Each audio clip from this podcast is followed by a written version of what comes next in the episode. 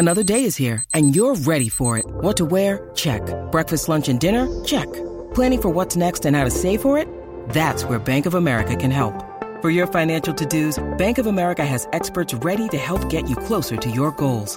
Get started at one of our local financial centers or 24-7 in our mobile banking app. Find a location near you at bankofamerica.com slash talk to us. What would you like the power to do? Mobile banking requires downloading the app and is only available for select devices. Message and data rates may apply. Bank of America and a member FDIC. When you need mealtime inspiration, it's worth shopping Kroger, where you'll find over 30,000 mouthwatering choices that excite your inner foodie. And no matter what tasty choice you make, you'll enjoy our everyday low prices, plus extra ways to save, like digital coupons worth over $600 each week. You can also save up to $1 off per gallon at the pump with fuel points. More savings and more inspiring flavors make shopping Kroger worth it every time. Kroger, fresh for everyone. Fuel restrictions apply. Thank you for listening to this Podcast One production. Now available on Apple Podcasts, Podcast One, Spotify, and anywhere else you get your podcasts. Hey guys, Jay Cutler. Started a new podcast called Uncut with Jay Cutler. Most of you know me from the NFL, some of you have seen me on Instagram, and some of you know me from the reality TV world. Each week I'm taking you along with me as we discuss football, trending topics, and whatever's going on in my life each week. I'm bringing along people that are special in my life former teammates, friends, and some new people that I like and respect. That's what you're supposed to do, right? Podcasting. I think I'm doing this right. Can't wait to get started with you. Go subscribe now. Uncut with Jay Cutler, Apple Podcasts, Podcast One, and Spotify, or wherever you get your podcasts.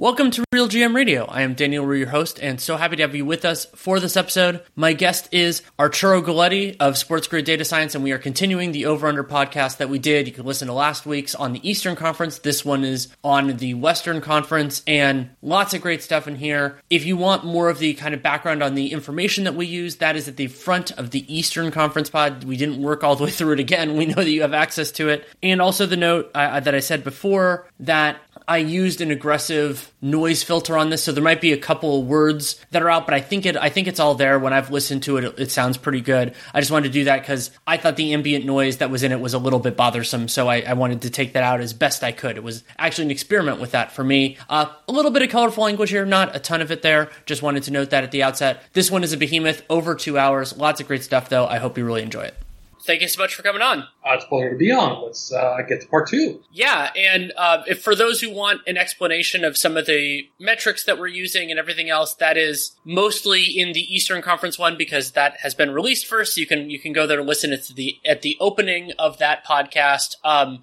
well, of course, some of them will get will get information on now. Um, and as usual, we start these from the lowest over under number to the highest. So in the Western Conference, that means starting with the Oklahoma City Thunder. I, I, I want to make a mention before we get into it because it's going to become more important in the, in the West. Is we're going to talk a little bit about like teams that are public on over under bets and teams that are the teams that are not public. And that means that like uh, the line is set artificially high because Vegas knows that like the fans for a particular fan base would bet on a team, or it's set artificially low because they want to draw money to a team that generally doesn't, or because of other effects. Yeah, because they're trying to get they're trying to get money on on both sides of it. They're trying to get action a lot of different ways. So yeah, that, that makes a lot of sense. I mean, obviously, yeah. if you get sixty percent betting on the wrong side, that would be great, but that can get a little bit challenging. Um, that can that can because when the when the dog hits, basically everybody in Vegas has a bad day. So exactly. what they try to do is try to get even money on both sides.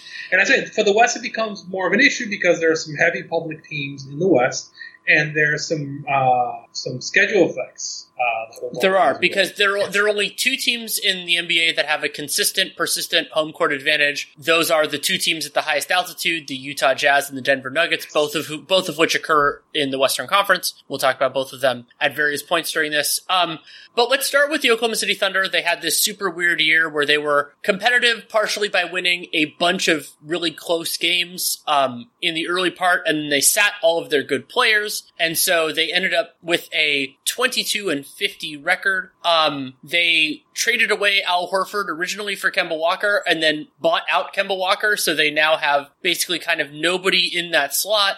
Unsurprisingly, Sam Presti is giving a lot of his minutes to very young players, whether they are rookies or not. Guys like Pokusevski, of course, is going to play a lot. Shai will hopefully, hopefully play a lot because I really like Shai Gilgeous-Alexander. Um, and Vegas is very skeptical. Um, their line is extremely low. It is basically 22 either way. So if you want to go over, it's 22 and, uh, sorry, sorry, I got that wrong. So if you want to go under, yeah, no, that's right. If you want to go over, it's 22 and above. If you want to go under, it's 22 and below. See if you agree with me on this statement. Um, OKC is a G League, is a glorified G League with, uh, with SG, with SGA, uh, as kind of like the role, the, the, the Rolls Royce parked in the, uh, in the, in, in the garage. So I think, I think think Shai is a big enough exception to that. I also like. I mean, even though Derrick Favors looked a little bit toast to me, but I mean, they've got they've got talent. I mean, Lu Dort is is better than any guy in no, the G I mean, League. Like the thing. Well, the thing about this is a glorified. It's basically it, it's it's it's an audition roster for for for Oklahoma City two years from now. Really, they're really kind of trying to figure out who on this team is gonna be part of a long term deal with uh, with Shai, which is fine. And they've got a bunch of like, and the reason I say that is they've got a ton of draft picks. And functionally, when you have have that many draft picks unless you're moving them. Really, what you're trying to do is you're trying to churn roster and turn like you know you know three draft picks into one. Uh, starter or better player, right? That's really kind of what we're trying to do, what they're trying to do. So functionally, they're not, I don't think they're in it to win basketball games necessarily. They're more to kind of figure out and get reps on the guys. I mean, they're going to win basketball games occasionally because, you know, they, you know, they're going to play hard. It's just, they're not, you know, they're not actively trying to lose, but they are more concerned with getting reps on the guys they want to get reps on. So they're more concerned with getting like Theo Maledon reps or Poku reps or kind of Josh Giddey reps. I love Josh Giddey, but like this is prob like if Josh Giddey was on a team where he basically was making passes to guys who could do more with them, then I would love him more. It's just this year I think that you know he's you know it, it's a bit of a, of a rough situation for the skill set. I love his skill set. I love his size. Like tall, I called him tall Ricky Rubio in the draft in my draft preview, uh, which I which is good. This is really nice. And uh, but they're not they're the worst team in the league, right? Yeah, I, I think they are. And the I mean clearly clearly I mean I think that like clearly the the worst. I mean I think that like, is there any team in a series they would get six games on? I mean, I think they would get to six on the on the Rockets potentially in Magic. Ooh, it depends on it depends on who those guys actually play. Like if it's if it's full strength, full strength, then it's different. But I mean, I think the Rockets are going to move some of their guys. I think the Magic, you know, they're going to rest some of their guys, not in a like a theoretical seven game series, but yeah. I would they say also, they also they also have the third most rookie minute, most minutes going to rookie in our projection. They have sixty percent of their minutes are going straight up to rookies, and the minutes that aren't going to rookies, like I'm going to say it's going to be like seventy percent going to like second year guys. To like young dudes, yeah. I mean like Theo Maledon it's, it's, and Poku and this Leo. Might be, I mean I need to look, but this might be one of the youngest teams we've ever seen. It, it's going to be very young. Also, the Thunder are um, we can, it's pretty clear where their motivation lies. You know that they're they're going in a specific direction, and I don't think it's going to be necessarily as egregious as the times the trust the process Sixers, where they were playing just like non NBA players. Like I think these are guys that have that have a chance. There, like there are guys, there are guys on this team who are not going to be on the roster in two years. Yeah, I think that's fair, but they're also like I mean I like Isaiah Roby. I like that's by design. I mean that's by design. They they the, the Thunder have actually taken some shots. Of it. Like I thought the Dort shot was interesting. I still think that there's potential there. It's just like oh I, li- I like Lu Dort a lot. Yeah, he but he's so raw. He's so damn raw. Yeah, uh, and and they gave, they put the ball in his hands more. So the argument that people who will go on the on the over here will use is that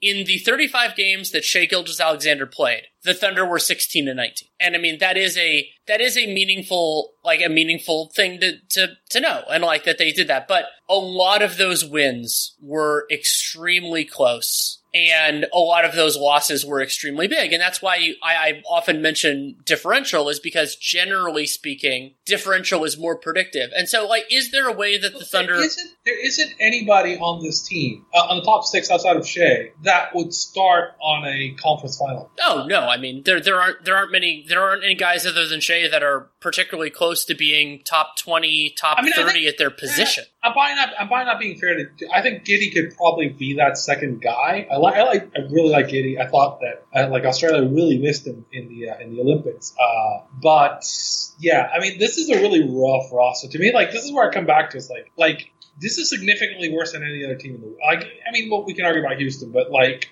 even Houston has Houston has like Houston's rookies have more bona fides than the guys outside of Shai on this team.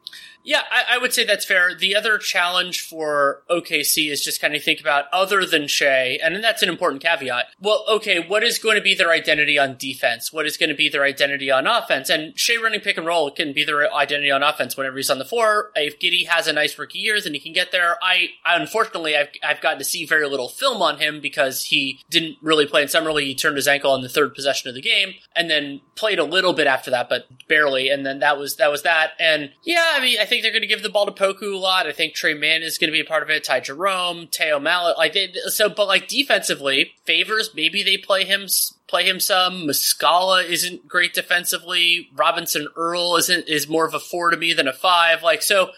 I could I could see them being decent offensively in Shai's minutes. Like I think that's it that there is there is absolutely an argument for that and for you know like so for that okay when Shai Gilgeous-Alexander played last year the Thunder had a 30th percentile offense and a 17th percentile defense. That 30th percentile offense is significantly better than they were the rest of the time. So even if you want to say they'll be bad but not terrible offensively when Shai's on the floor, and maybe they'll even be a little bit better. Maybe you argue that their talent is a little more conducive. They're going to be terrible when he's off the floor. They're going to be bad defensively the whole time. So, like, I I can see a path. I think uh, Mark Daigneault is a good coach. I thought he did a nice job last year, but I I also think that 20, 22 wins would be a lot for the Thunder. They're the least talented team in the league. Teams yes. often win under 20, often win under 20 could you. See, could you see them winning 27? Yes, but I wouldn't expect. Could I, I see them, could I see them winning 17? Oh yeah. yeah, I, I, could, I could, I could see them winning like 15 or maybe less. I mean, yeah. That's, that's, it, it's just a, it's just again I like the players. I think some of these I think some of these guys are going to be good in a couple of years, but in a couple of years, right? And to me, it's an under fade because it's such a low number. 22 and a half is like, but it, it's a low number, but it's not crazy low relative to like. But I mean, like for me to bet on a 22 and a half, I really have to look at this team and go like, there is literally no talent. So uh, here's here's the example. The last full season we played, and this one this one was a little bit anomalous. The last full season the NBA played was in um, 2018-19. Yeah. And that year, three teams finished with fewer than 22 wins, and one finished with 22. So that would mean four. Now, I that this is before this is before the change on the uh, on the on the true. on the on the draft. But it was so the the Knicks, the Suns, the Cavs, and the Bulls, and there was definitely something weighting it down. And then there was a big gap. That was the year that like the next year was was kind of strong. The Hawks were a little bit better, and everything else. Yeah, but both both that Knicks and that that those Cavs teams were like I think they were worse. Like I'm trying to think. Yeah, they were worse. They were worse. Both those teams were worse this specific season. Looking at the teams who actually did that, like uh, that Suns team was probably the best comp, and Booker wasn't quite as good as like Shai is now, right? At yeah. the time, and and Ayton was, was like not like didn't Ayton get hurt? Like uh, got hurt. That that was a mess of a team. It was and a mess of a team. It was a mess of a team, and that Bulls team was that Bulls team was significantly worse than this team. Yeah, I'm gonna go underplay. That, that Bulls team, and that Bulls team was atrocious. They were real bad. Um, partially because I think that the uh, the strength of those middle middle class teams. We actually talked about that a fair amount in the East Pod, and we'll, it'll come up in the West. I think that they'll beat up on the Thunder a little bit. I also think that Thunder, I don't think they're going to win like 15, but I think that if they're in the like low, if they're in the very low 20s, that that's totally fine. Um, and I think that Presti understands, especially after last year, that being at the absolute bottom is more valuable than like for them being number one worst, even if the top three odds are the same, just because it, it raises your floor. Like, I mean, so because last year they fell all the way to six, and we'll see how they feel about Giddey when we get there. So I'm going to go under play. Um, I don't feel great about it. Like, this is one that I was really torn about, but um, I, I think that that's for me, that's the play. I mean, it's such a low number uh, that I, I, like we're literally two years removed from this team making the playoffs. Like literally, yeah. like just and, and and it wasn't. I mean, obviously, they, but I mean, they're they've they've lost almost every single player that was on that team. Like, and most of it deliberately. Yeah, I mean, I, I, again, this is the way you build teams. Sometimes is you build you get them really young and you try to figure out who is your core moving forward. So this team, you you know this team will progress quickly. But this is not the season. This is not the season where it launches, right? I think this is a season where they're just kind of like laying around. Which is, I mean, like I could see them proving quickly if one of the guys has a break, but it's still such a bad team defensively that, like, yeah, I don't feel like comfortable doing it. I mean, I, I think it's a clear under, but I'm just going to fade it. It's just like not something I feel comfortable playing. It's just that number is so low. I know you like Giddey, but uh, thirty to one for him to win Rookie of the Year. No, no, no, no, no. I don't know he's not going to get those kind of reps. No, because like he's not going to get like you've got you got you, you've got uh, you've got a bunch of guys in that team that are going to get touches around. They're going to get the points, right? So I, I like Giddey, but like you know, I think Dortz and Poku and and uh, and Shai are just going to get too much too many touches for him to be a realistic candidate. So we and can, I do I do like him a lot. No. Yeah, I, I'll need to see more to develop a more fully fleshed out opinion. The Rockets actually started out last year decently well, and they even rebounded after the uh, Harden trade, and then things fell off a cliff, especially once Christian Wood got hurt. They ended the year with the league's fourth worst point differential, a the league's worst 17 and 55 record. Um, they had the differential of a 21 win team over a full 82 game season, and um, they added Jalen Green, of course, in the draft. They um, added Daniel Theis, which is interesting because I like Daniel Theis. They of course added Sengun and Usman Garuba and Josh Christopher. And this is going to be a spectacularly young team. But so we have it out there. If you want to go over 26 and over, and if you want to go under 27 and under, there's actually a larger range for them than most. This is going to be a very fun league pass. Oh yeah, this is just like they just like they just have like guys that are like really appealing. Like there's a bunch of guys on this team that like the difference between this and the, and the Thunder. We're like looking at the roster and we're like, ah, a bunch of these guys aren't going to be on the NBA in a couple of years.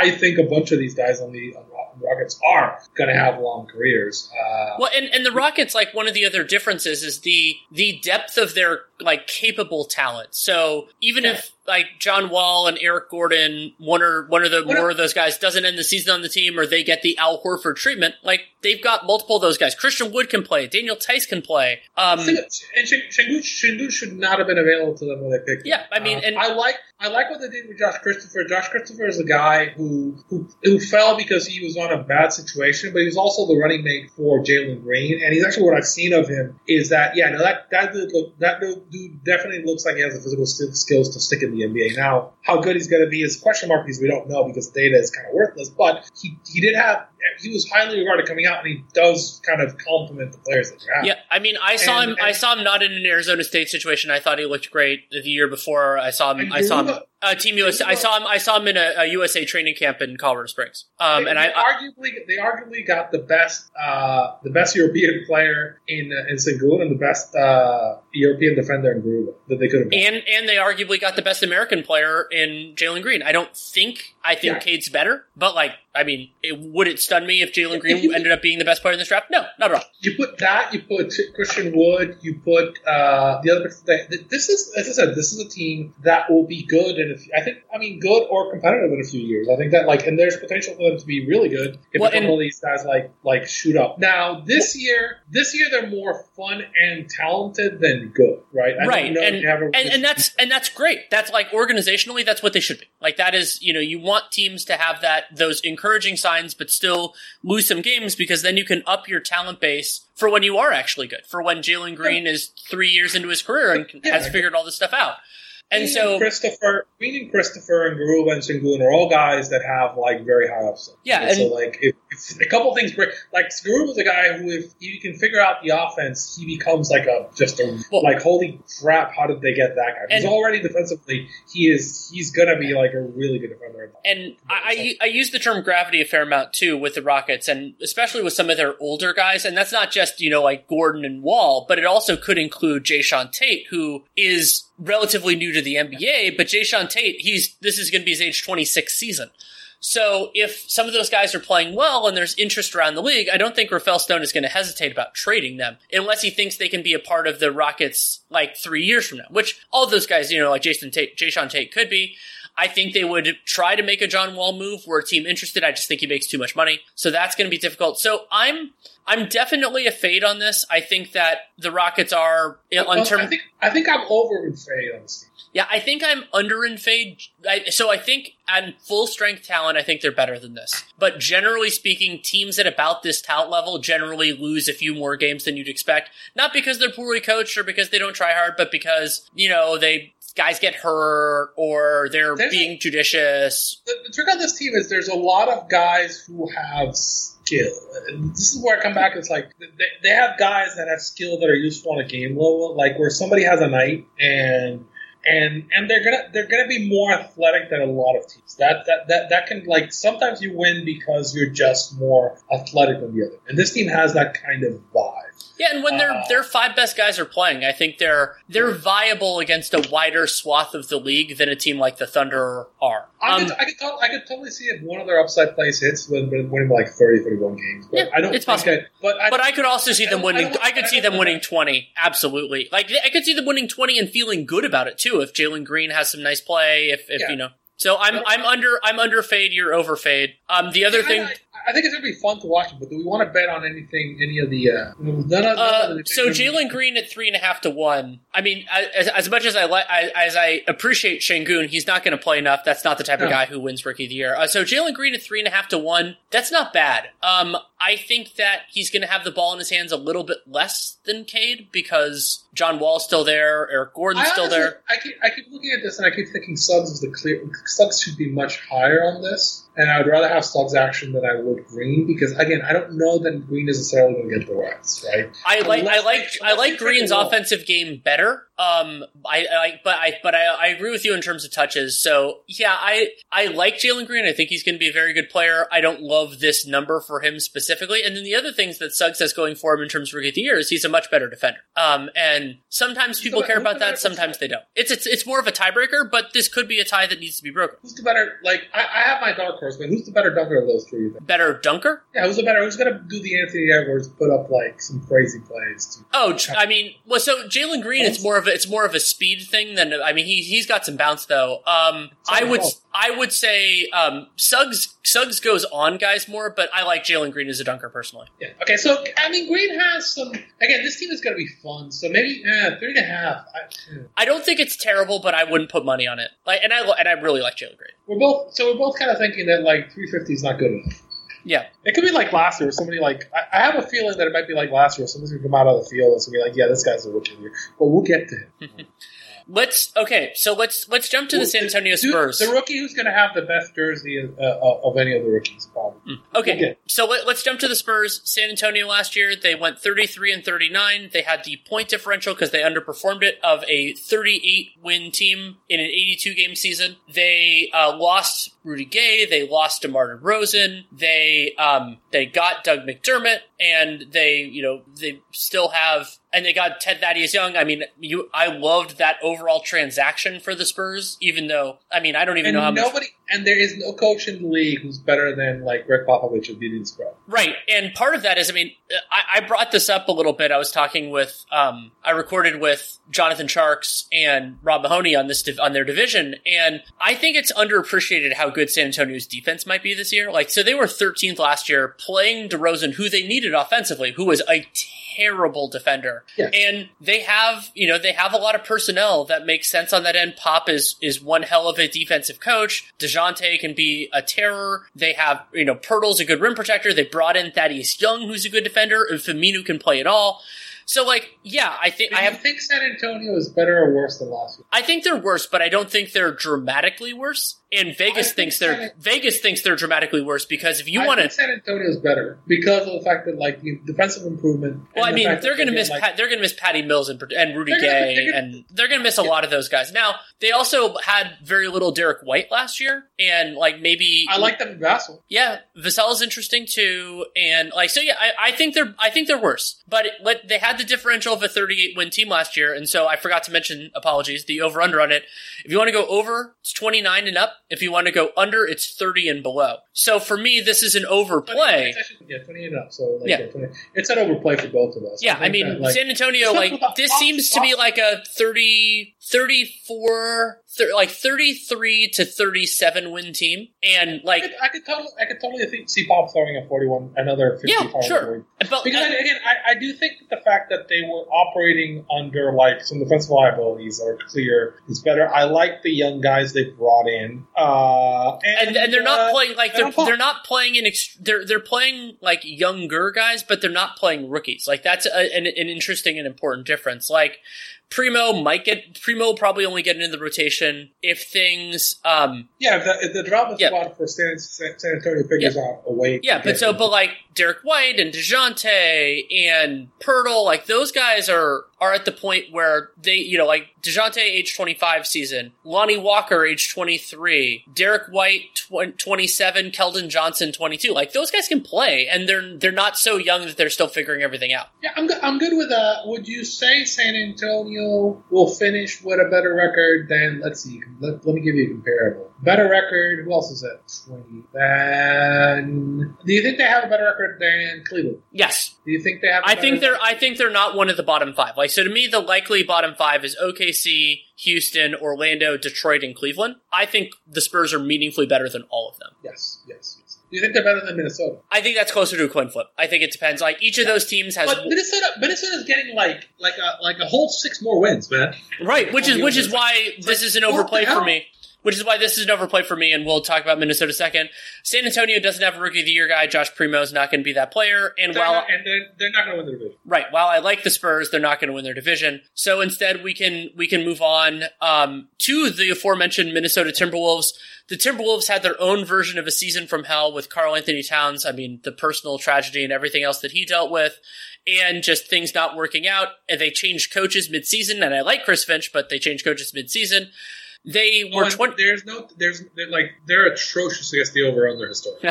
yeah, they are. Um, Just So- insanely atrocious. And actually, it's important to note that this is even with consider the fact that they had Kevin Ke- Kevin Garnett on the team. So they were good when they had Kevin Garnett against the spread, but like when Kevin Garnett's not been on the team, does not. Yeah, but so Karl-Anthony Towns last year, he but like as much as he had that brutal season, and and there was context where there were games he played in where he wasn't 100, percent he still played in 50 of 72 games. So it wasn't a circumstance where he played in 20 or something like that. They had a bunch of other injuries, including D'Angelo Russell and Malik Beasley, and uh, and and they were still figuring out the rotation, which they are continuing to still figure out. So I, I mean, so they had the differential last year of a, if we span it to 82 game season, a 26 win team. Vegas is much more optimistic than that, saying it's, uh, they're going to win. It's more of a 34 over under. So 34 and up for the over, 34 and lower for the under. And Did you hear? Did you hear that Anthony Edwards grew two inches? yes, I did. Um, Ooh. I mean, good. I mean, better than No, better. see- we but- see- the reason I mention that, like, that's like one of the hidden things with like these really young players is once in a while you draft a guy for one role and he grows, and all of a sudden, like Giannis, Giannis they drafted and he was like, I believe he was six eight at the draft, and he ended up like, when he also Those- thickened up and everything else, Yeah, and so then all of a sudden he can play the five. yeah, those three inches turned him from like Jaylen Brown to Giannis. Basically. Well, and and the other thing with Edwards, if that you know gained its eyes, and we'll see if there was a corresponding jump in wingspan, is if he can defend threes. Yes. If he can defend small forwards, I like Edwards a lot more. Like I mean, Yeah, he, was- had I already, he, I already, I, I already was was was thinking that he already outplayed what my expectation was of him. Like, but you add extra height on him, and if he gets the length and defense, then yeah, they they have a and he's and he's strong. Like I, I'm I'm I'm interested in Edwards, but at the same point, like I was just stunned at how high this number was. Like, is there a way that the Wolves win 35 games? Is there a way they win 37? Absolutely. Like, I mean, their offense, they have a lot of offensive talent. They were 25th last year, but Towns missed a bunch of time. Russell missed a bunch of time. Beasley missed a bunch of time. Um, and Edwards had that first half of the year where he was truly terrible. And then he played a lot better, and that's why you use that moving forward, but it was still Darko, something. Darko really, Darko really likes the over on. It, it does, which is interesting because I think their defense is going to be abysmal. Like this team has so few good defenders, and like I mean, their best defender, in my opinion, is McDaniel's. No, Pat Beverley. Oh yeah, if he actually plays. Um, we'll see how much. Yeah, he they don't trade him. yeah. Um, Um, I mean, like it's Beverly, but I, I think they're the, possible. They're possible. They're possible. Uh, you know, secondary Ben Simmons destination. Yeah, I mean, they've been interested in him for a long time. I actually did a piece with Jon Krawczynski at The Athletic about that like months ago. Is that they're, they're interested. It's just whether uh, Philly's buying what they're selling, and I don't think they are. Um, which is which is the challenge for Minnesota. They just don't have because I don't think I don't think they want to move Edwards, and if it's not I'm in a- Edwards, then I'm who a cares? really weird spot team because I think I want the over, but I don't want to play. I don't think I like I. I I want the over, but I'm looking at it going like it's Minnesota. I don't know that necessarily like I want to play. Yeah. Right? I'm How do we feel? How do we feel about their coach in front office? I so I like Finch. I don't love Rosas. I think that I think that he's generally he's made a couple bets that I really didn't like. I didn't think Jarrett Culver was. They moved up for Culver. I didn't think he was a good pick. Um, Edwards, I mean, so Edwards, I'd say he had a better than expected I- season. He also was the wrong pick at number one because Lamelo is awesome.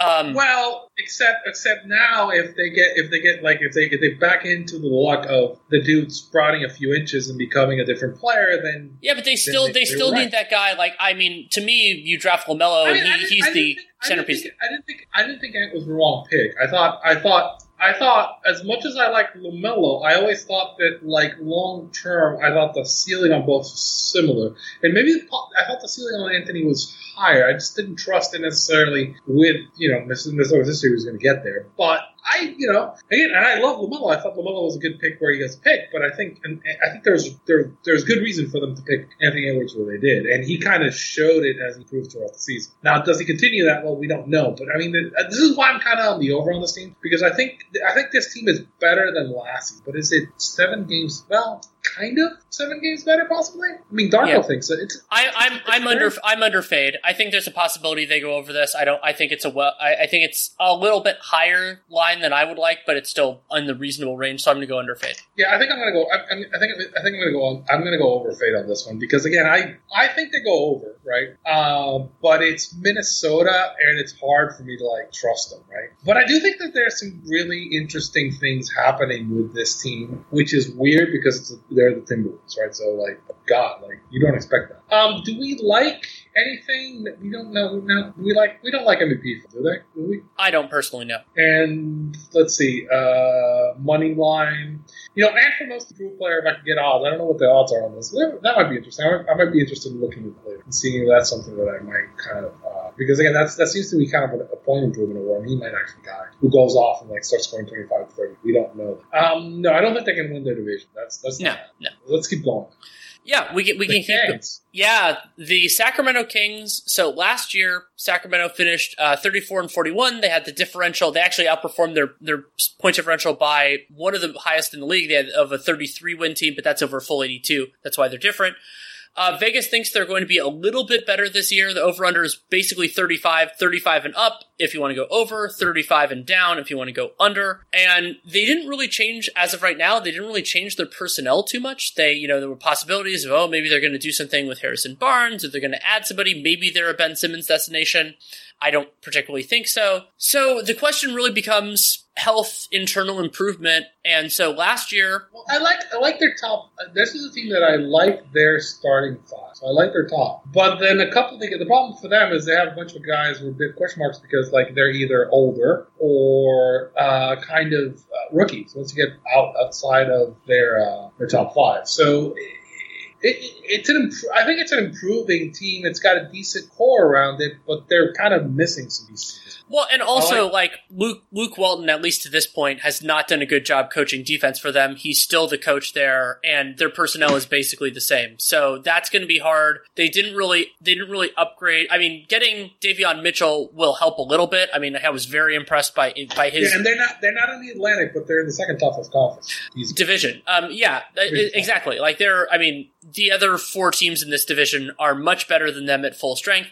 The other part of it, challenge for Sacramento, is that they're the lack of like truly like the, the middle class being stronger. I think hurts them more than almost anybody because Sacramento.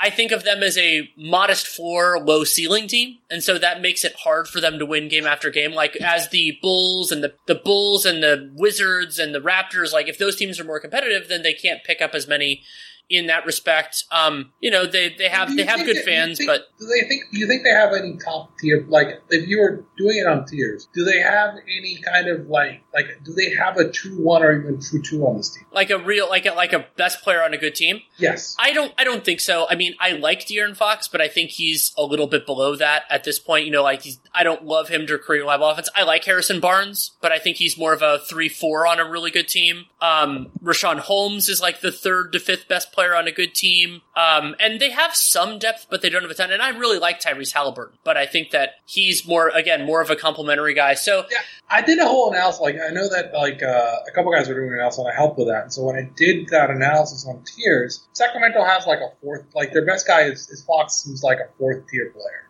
Like, and they have a lot of guys around that level, which is nice yeah, because like they have like they have like third guy, like fourth guys, you know that kind of that kind of deal. They don't have any guys on the tippy tippy top tier, right? And that ends up being problematic because functionally, you you know you you're good enough. I think they're they're good enough to compete team, but they don't they don't they don't have a star or like the second guy either, right? So they do they is there anybody on this team do you think that's like comparable to say somebody like Jaylen Brown I don't think so. I, I think Fox isn't at that level yet. or somebody like and, and nothing like Zach LaVine either, right? So somebody No. like I mean, like, on- maybe I, I think there's a chance that Fox is there by the end of the year, but he's Yes, not there right yes. now. So like it's it's a, it's a bunch of guys that are more like say like the RJ Barrett, right? So Knicks fans are gonna get mad at me, but like but like ah, I think Fox is probably better. I think, I think Fox is probably better than him, but like there isn't that. You know, I love Tyrese Halliburton. I think Halliburton's a really nice player, a nice pickup for them. But Halliburton, I think his upside is like the third best guy on the team, right? That's that's like he's he's he's he's he's over. Like if he, everything goes well, he's the guy who's like the guy who comes in and does stuff, right? But not necessarily the guy who's taking over the close games or the guy who's like the the, the kind of the one scorer or the alpha for the group.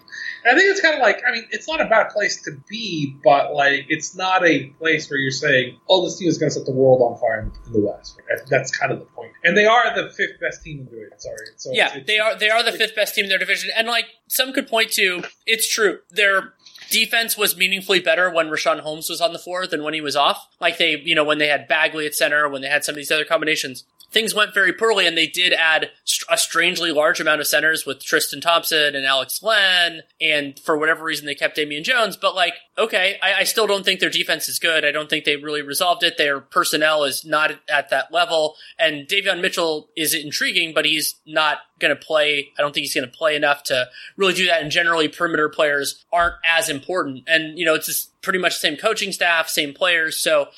I think their offense could be okay, but like not great. I mean, they were 11th last year, and I think that's I think that's better than I would expect for them this year, just because I think they got a little bit fortunate. They were they're, they you know kudos I guess to Walton Fox and all that for that, but it's I like this, I like Queta. I like the center they picked up.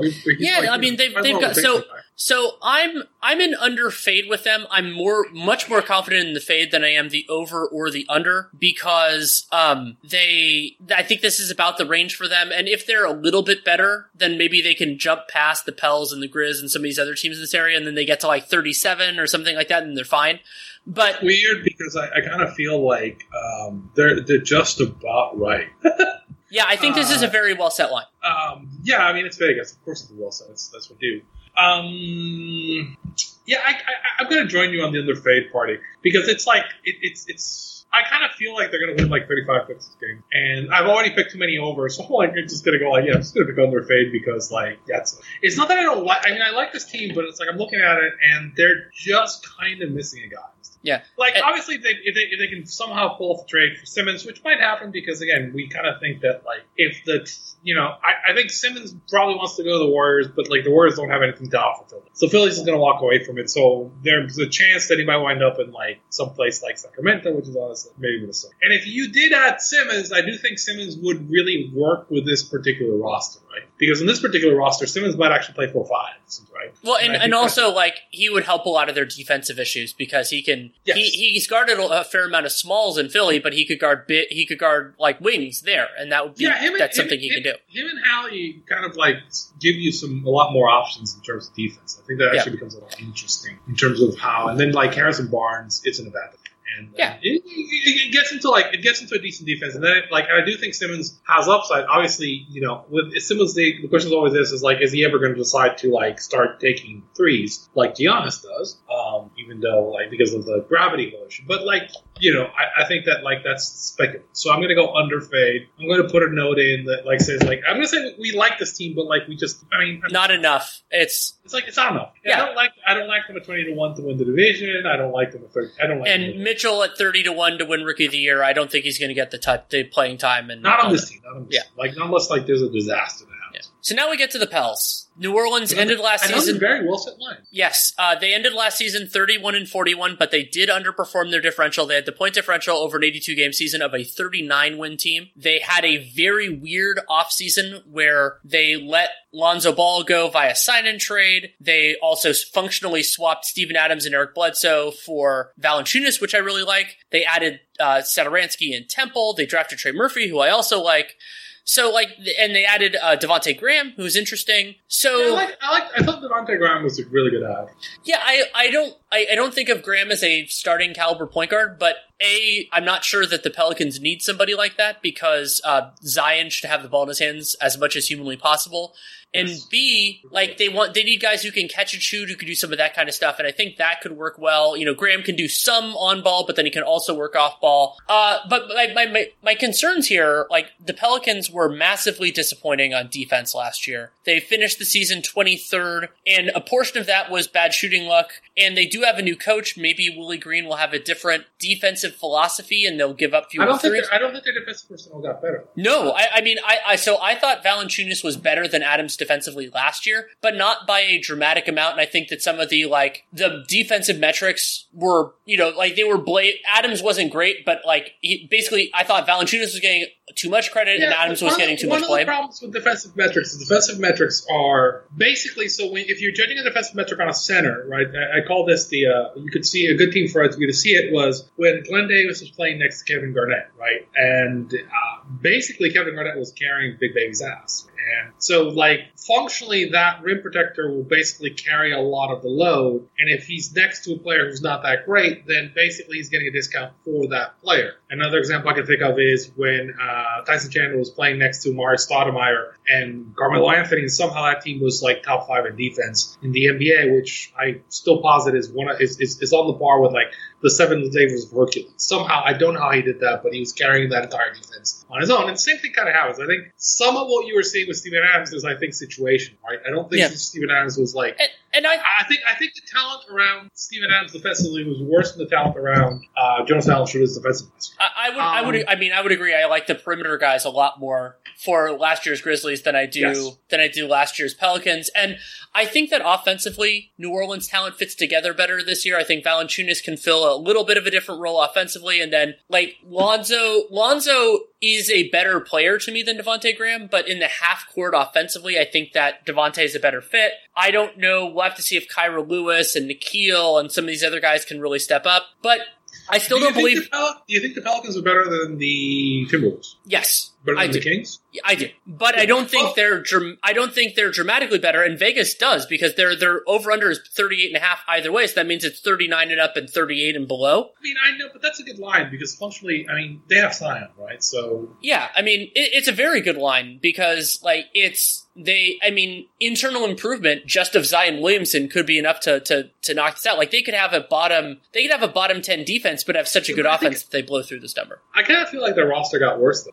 I would, I would. So what I said, what I've said before is, I think they decreased their talent, but they improved their fit. So where those come out in the wash, I'm not sure. Um, I, Could I you see this team winning forty three games? that's yeah. I mean, Zion going supernova, feels like- like that's that's the way that's the way it happens. Is that if Zion takes another step forward? Remember, we only got point Zion for about, I think it was about half to two thirds Yeah. of last season. If we get that for three quarters to the whole damn thing, I kind of, I kind of don't even think it's Zion. I kind of think it's somewhat Zion, but you need somebody like you need somebody like um, uh, Jackson or somebody like somebody. You need somebody from one of their other guys needs to kind of step up for them to like kind of get right. Or I mean, they the other thing for me, like I don't love the Ingram Zion combination. If they moved him for somebody that could shift their identity in almost any way, like a better defender, then you could open up some some upside there. A better. You think they would do? They would do Ingram for Simmons? I don't think Simmons and Zion fit together well. I don't. I don't think that. I don't think that really does. Well, I mean, it does Ingram some favors, honestly, because Yeah. then he gets he gets a better defender around him. I don't think they would. Um, it would be fascinating, like that. That's the type of trade that like I wouldn't like from New Orleans' perspective, but maybe David Griffin feeling the heat does. Um, that's that's interesting. I uh, So, so this is another team. We've this has happened a couple times in a row now, where I'm more confident in the fade than the over under. I think Yeah, this is no, an no, extremely well set line. I agree with you. Like, Um, I, I- I, am not. I'm not. There's no way I'm putting money on this team. Yeah, no way. Um, I'm gonna go under because even though I think there's a chance that Zion is is like that he makes a real step forward and that there we're just like, oh my god, why why did we think that a 21 year old version of Zion Williamson wouldn't be there? A, I'm always worried about health stuff with him, and I always will be. B, this team has like kind of weird depth. Like they have a lot of guys that could work, but I'm not sure they will. And like if if they if things go a little bit poorly for them, I could see things, you know, like maybe they fire Griffin or they go like they just go. And Willie Green's has a rep as being a developmental coach too. Like he's done some of that with with other teams.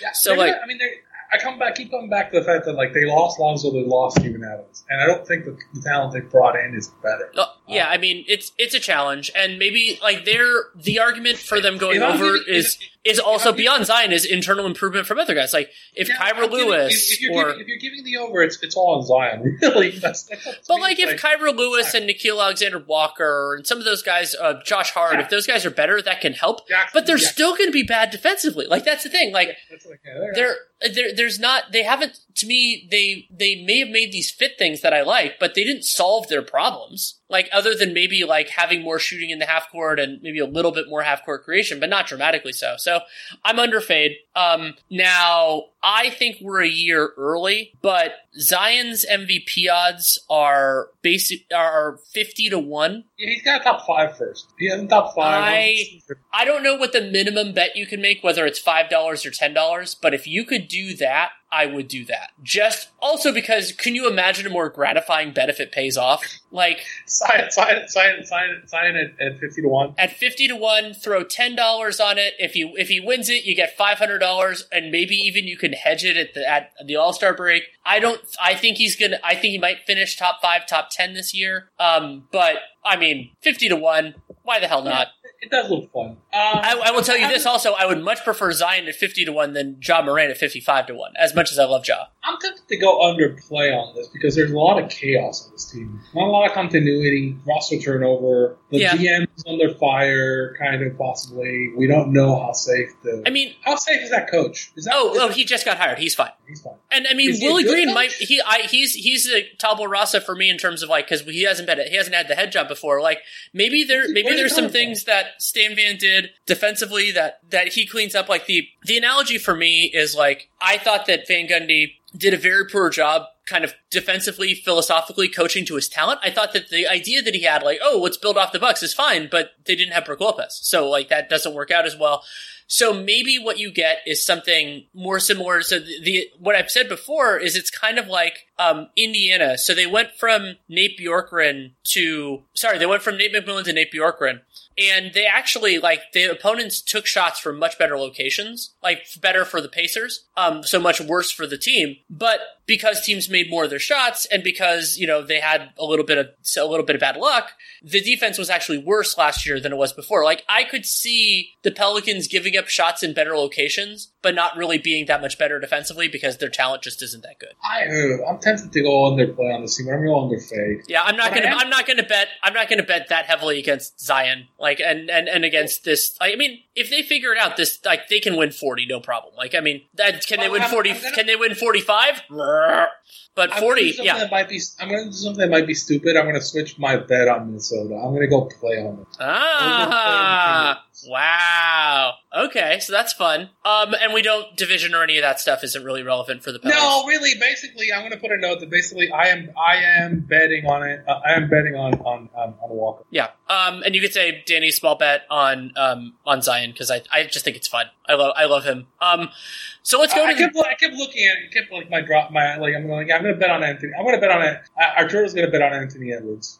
It's fine. interesting. I'm gonna I'm gonna I I, I am betting on. It's fun. I want to bet on Anthony Edwards. Right. I, feel like it's it's a good thing to do. Okay, so let's let's jump to the Memphis Grizzlies. The Grizzlies last year finished above 500, 38 and 34. They ended up making the playoffs after advancing through the play-in, and they had the differential. They were basically even there. They had the differential of a 43 win team on an 82 game season. They lost Valanciunas because they traded him for Steven Adams. They also acquired a bunch of point guards who they immediately sent out. Um, so they basically have the same point guard rotation that they were going to have before. And Vegas thinks they're going to be kind of the same team, maybe a little bit worse. And that's, you know, so it's 41 if you want to go over or under. So 41 and up, 41 and, and under. Do you think this is a better or worse team last year? I think it's a better team, not because I, not because of talent. Like, I mean, I think I think personally that Valanciunas Adams is a slight downgrade, but because a health, Jaren Jackson's going to make a huge difference, yeah, having him a much higher proportion of the year, and b age related improvement. This is an extremely young team, Yeah. And so and they, and they added guys who are got like Adams is a good ad in terms of character. If you're trying to build a defensive yeah, character on a but team, like he's a great ad. So the amount of post prime players on this team is extremely low. Now, like Kyle Anderson, age 28, we don't know if he'll be better than he was last year. But, but Slomo, Slomo's another good, like Slomo and Adams are two good, like yeah, and like and like Dillon Brooks might not be better than he was last year. We'll see if he can take another step forward. But Ja and Jaren, who did barely play it, and and Bane and Melton and, T- and Xavier maybe, Tillman and like Brandon Clarke can have a bounce back. Yeah, year. Brandon Clarke can have a bounce back year, and I think Taylor Jenkins is a good coach. I think that they, you know, they've outperformed their defensive personnel like the way I think of it over the last couple years. I'm at the point where I think I can give Taylor Jenkins a little bit of benefit of the doubt. So they were seventh last year and 15th the year before. I thought both of those were outperforming the talent they had.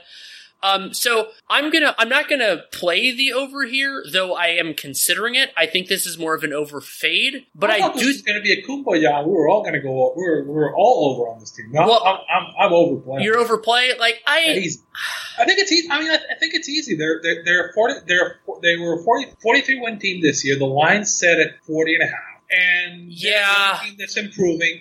And they had injury, so they had and they did have yeah, they did have some bad injury. I mean, Jared, I mean, Ja was mostly healthy. Guys, and they had yep, guys out screw it. I'm, I'm I'm agreeing. I'm you actually, you, you convinced me. Really well. They they played really well in the playoffs too. They they they they, they acquitted themselves very well. So, you you like, convinced me. Oh, I'm playing. I'm playing it now. Overplay. Yeah, it's the kind of thing like, do you feel? Yeah, it's like yeah, they're they're they're they're really kind of a yeah. good talent. Now, I feel a little bit weird about it because uh, while I like the Grizzlies, I don't think they're dramatically be- like I like the teams above them better, and it's always hard to bet the over on a team that you think is like the seventh or eighth best team in their conference. But I think they're good. Like I think they're I think they're going to win like 42, well, 43 they're games. They're the second best team in their division. That's true. Um, I mean, are they, I mean, but I mean, the, I think the Pels. I think the Pels could be better, but I think the Grizzlies are. Like, I, think, I think I think, I think the Grizzlies have a better. The, the Grizzlies are, have a better roster and they have comparable top talent, and I like the fit and how they play better. Right? Sure. They like the Grizzlies have shown me that they can kind of they can they can they can, when the chips are down, the, the Grizzlies have shown me that they can win these games. So like it's kind of like yeah, I mean I feel a lot more confident about going over on them than going on the Pels. that makes sense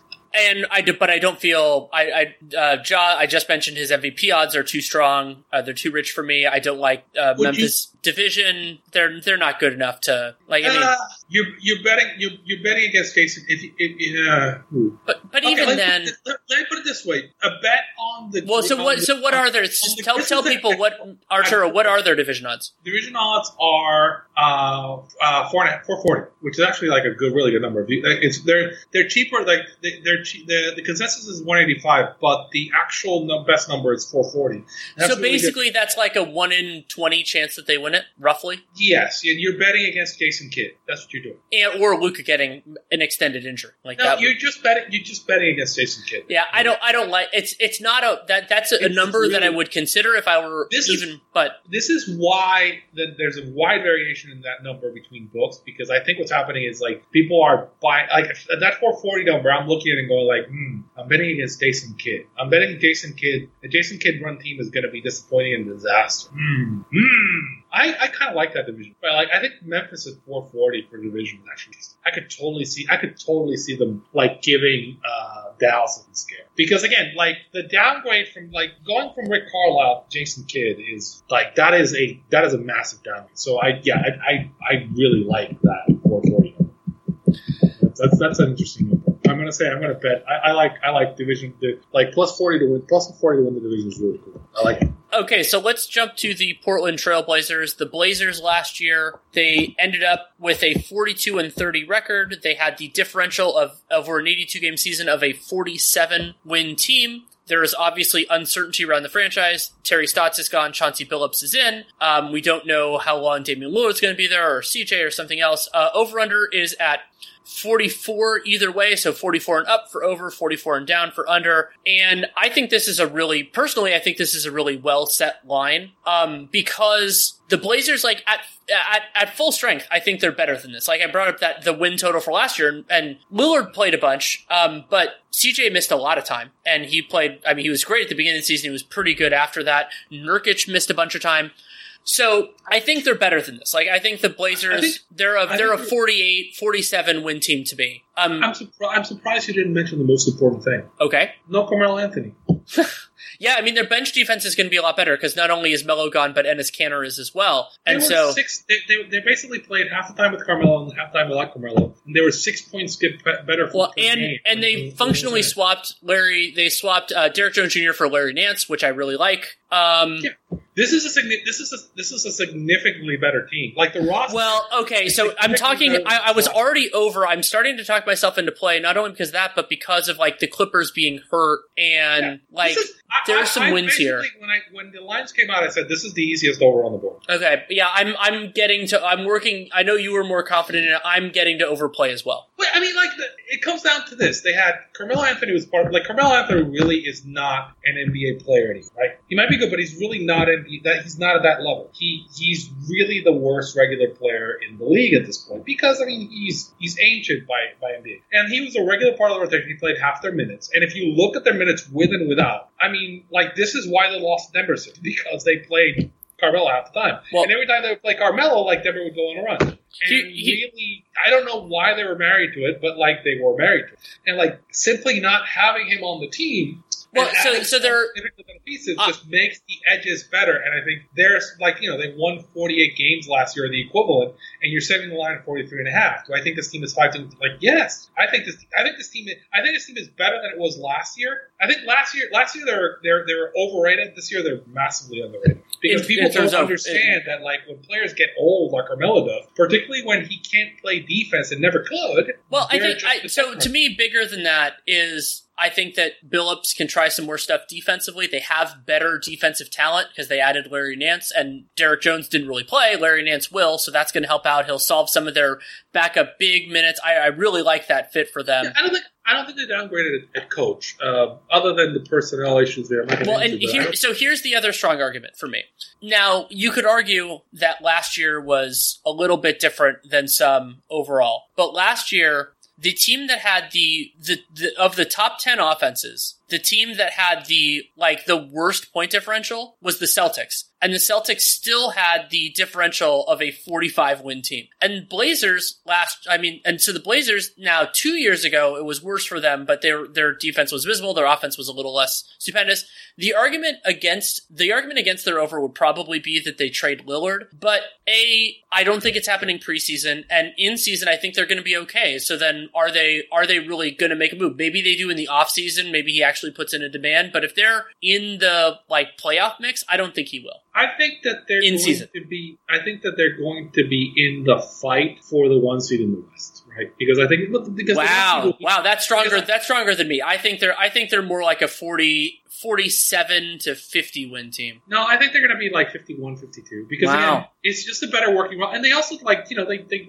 they didn't they like not have Nurkic for like a long part of like like Yeah, but he misses time all the time. I mean, like, so Yeah, Nurkic, but I mean, like- Nurkic played 37 last year, and So that meant that Kanter had to start, which was different. So they got like their big man rotation now is like Nurkic, uh, Covington, and Nance. That's that's pretty nice. Yeah. I mean, like Kanter. I mean, they don't have Kanter anymore. It's like their the defense like so no Kanter and, and they'll have a full season of Norm Powell, though I thought, like you know, they, they Gary no Trent was fine. and no Carmelo Anthony. Their defense is going to be wildly better. And they, and they, and Zeller backup center, like Zeller is a ba- better backup center for them than Enes Kanter was personally. and like it also lets you cover for Amian. Oh, sorry, Damien. Sorry, I, I forget. Like I mean, he doesn't he doesn't play it, so maybe we shouldn't say it. But um, I mean, like I'm gonna say, all I'm gonna say is like I think that this team is gonna be like like they were saying that last year for this team, but this is like this is a better version of that roster without the obvious kind of flaws. And I think that like they're, I mean, if they're if they have good health, they're gonna be up there for kind of the one seed. Uh, I mean, it depends on it, it depends on exactly where it's gonna be, right? So like we don't know if it's gonna be kind of uh, like you know 55 or something, but I think they can probably get to 53 wins. And they were in the chase with the flaws in the roster, so I do think that they can be in that chase. So to me, it's it's overplay. It's fairly easy. So okay.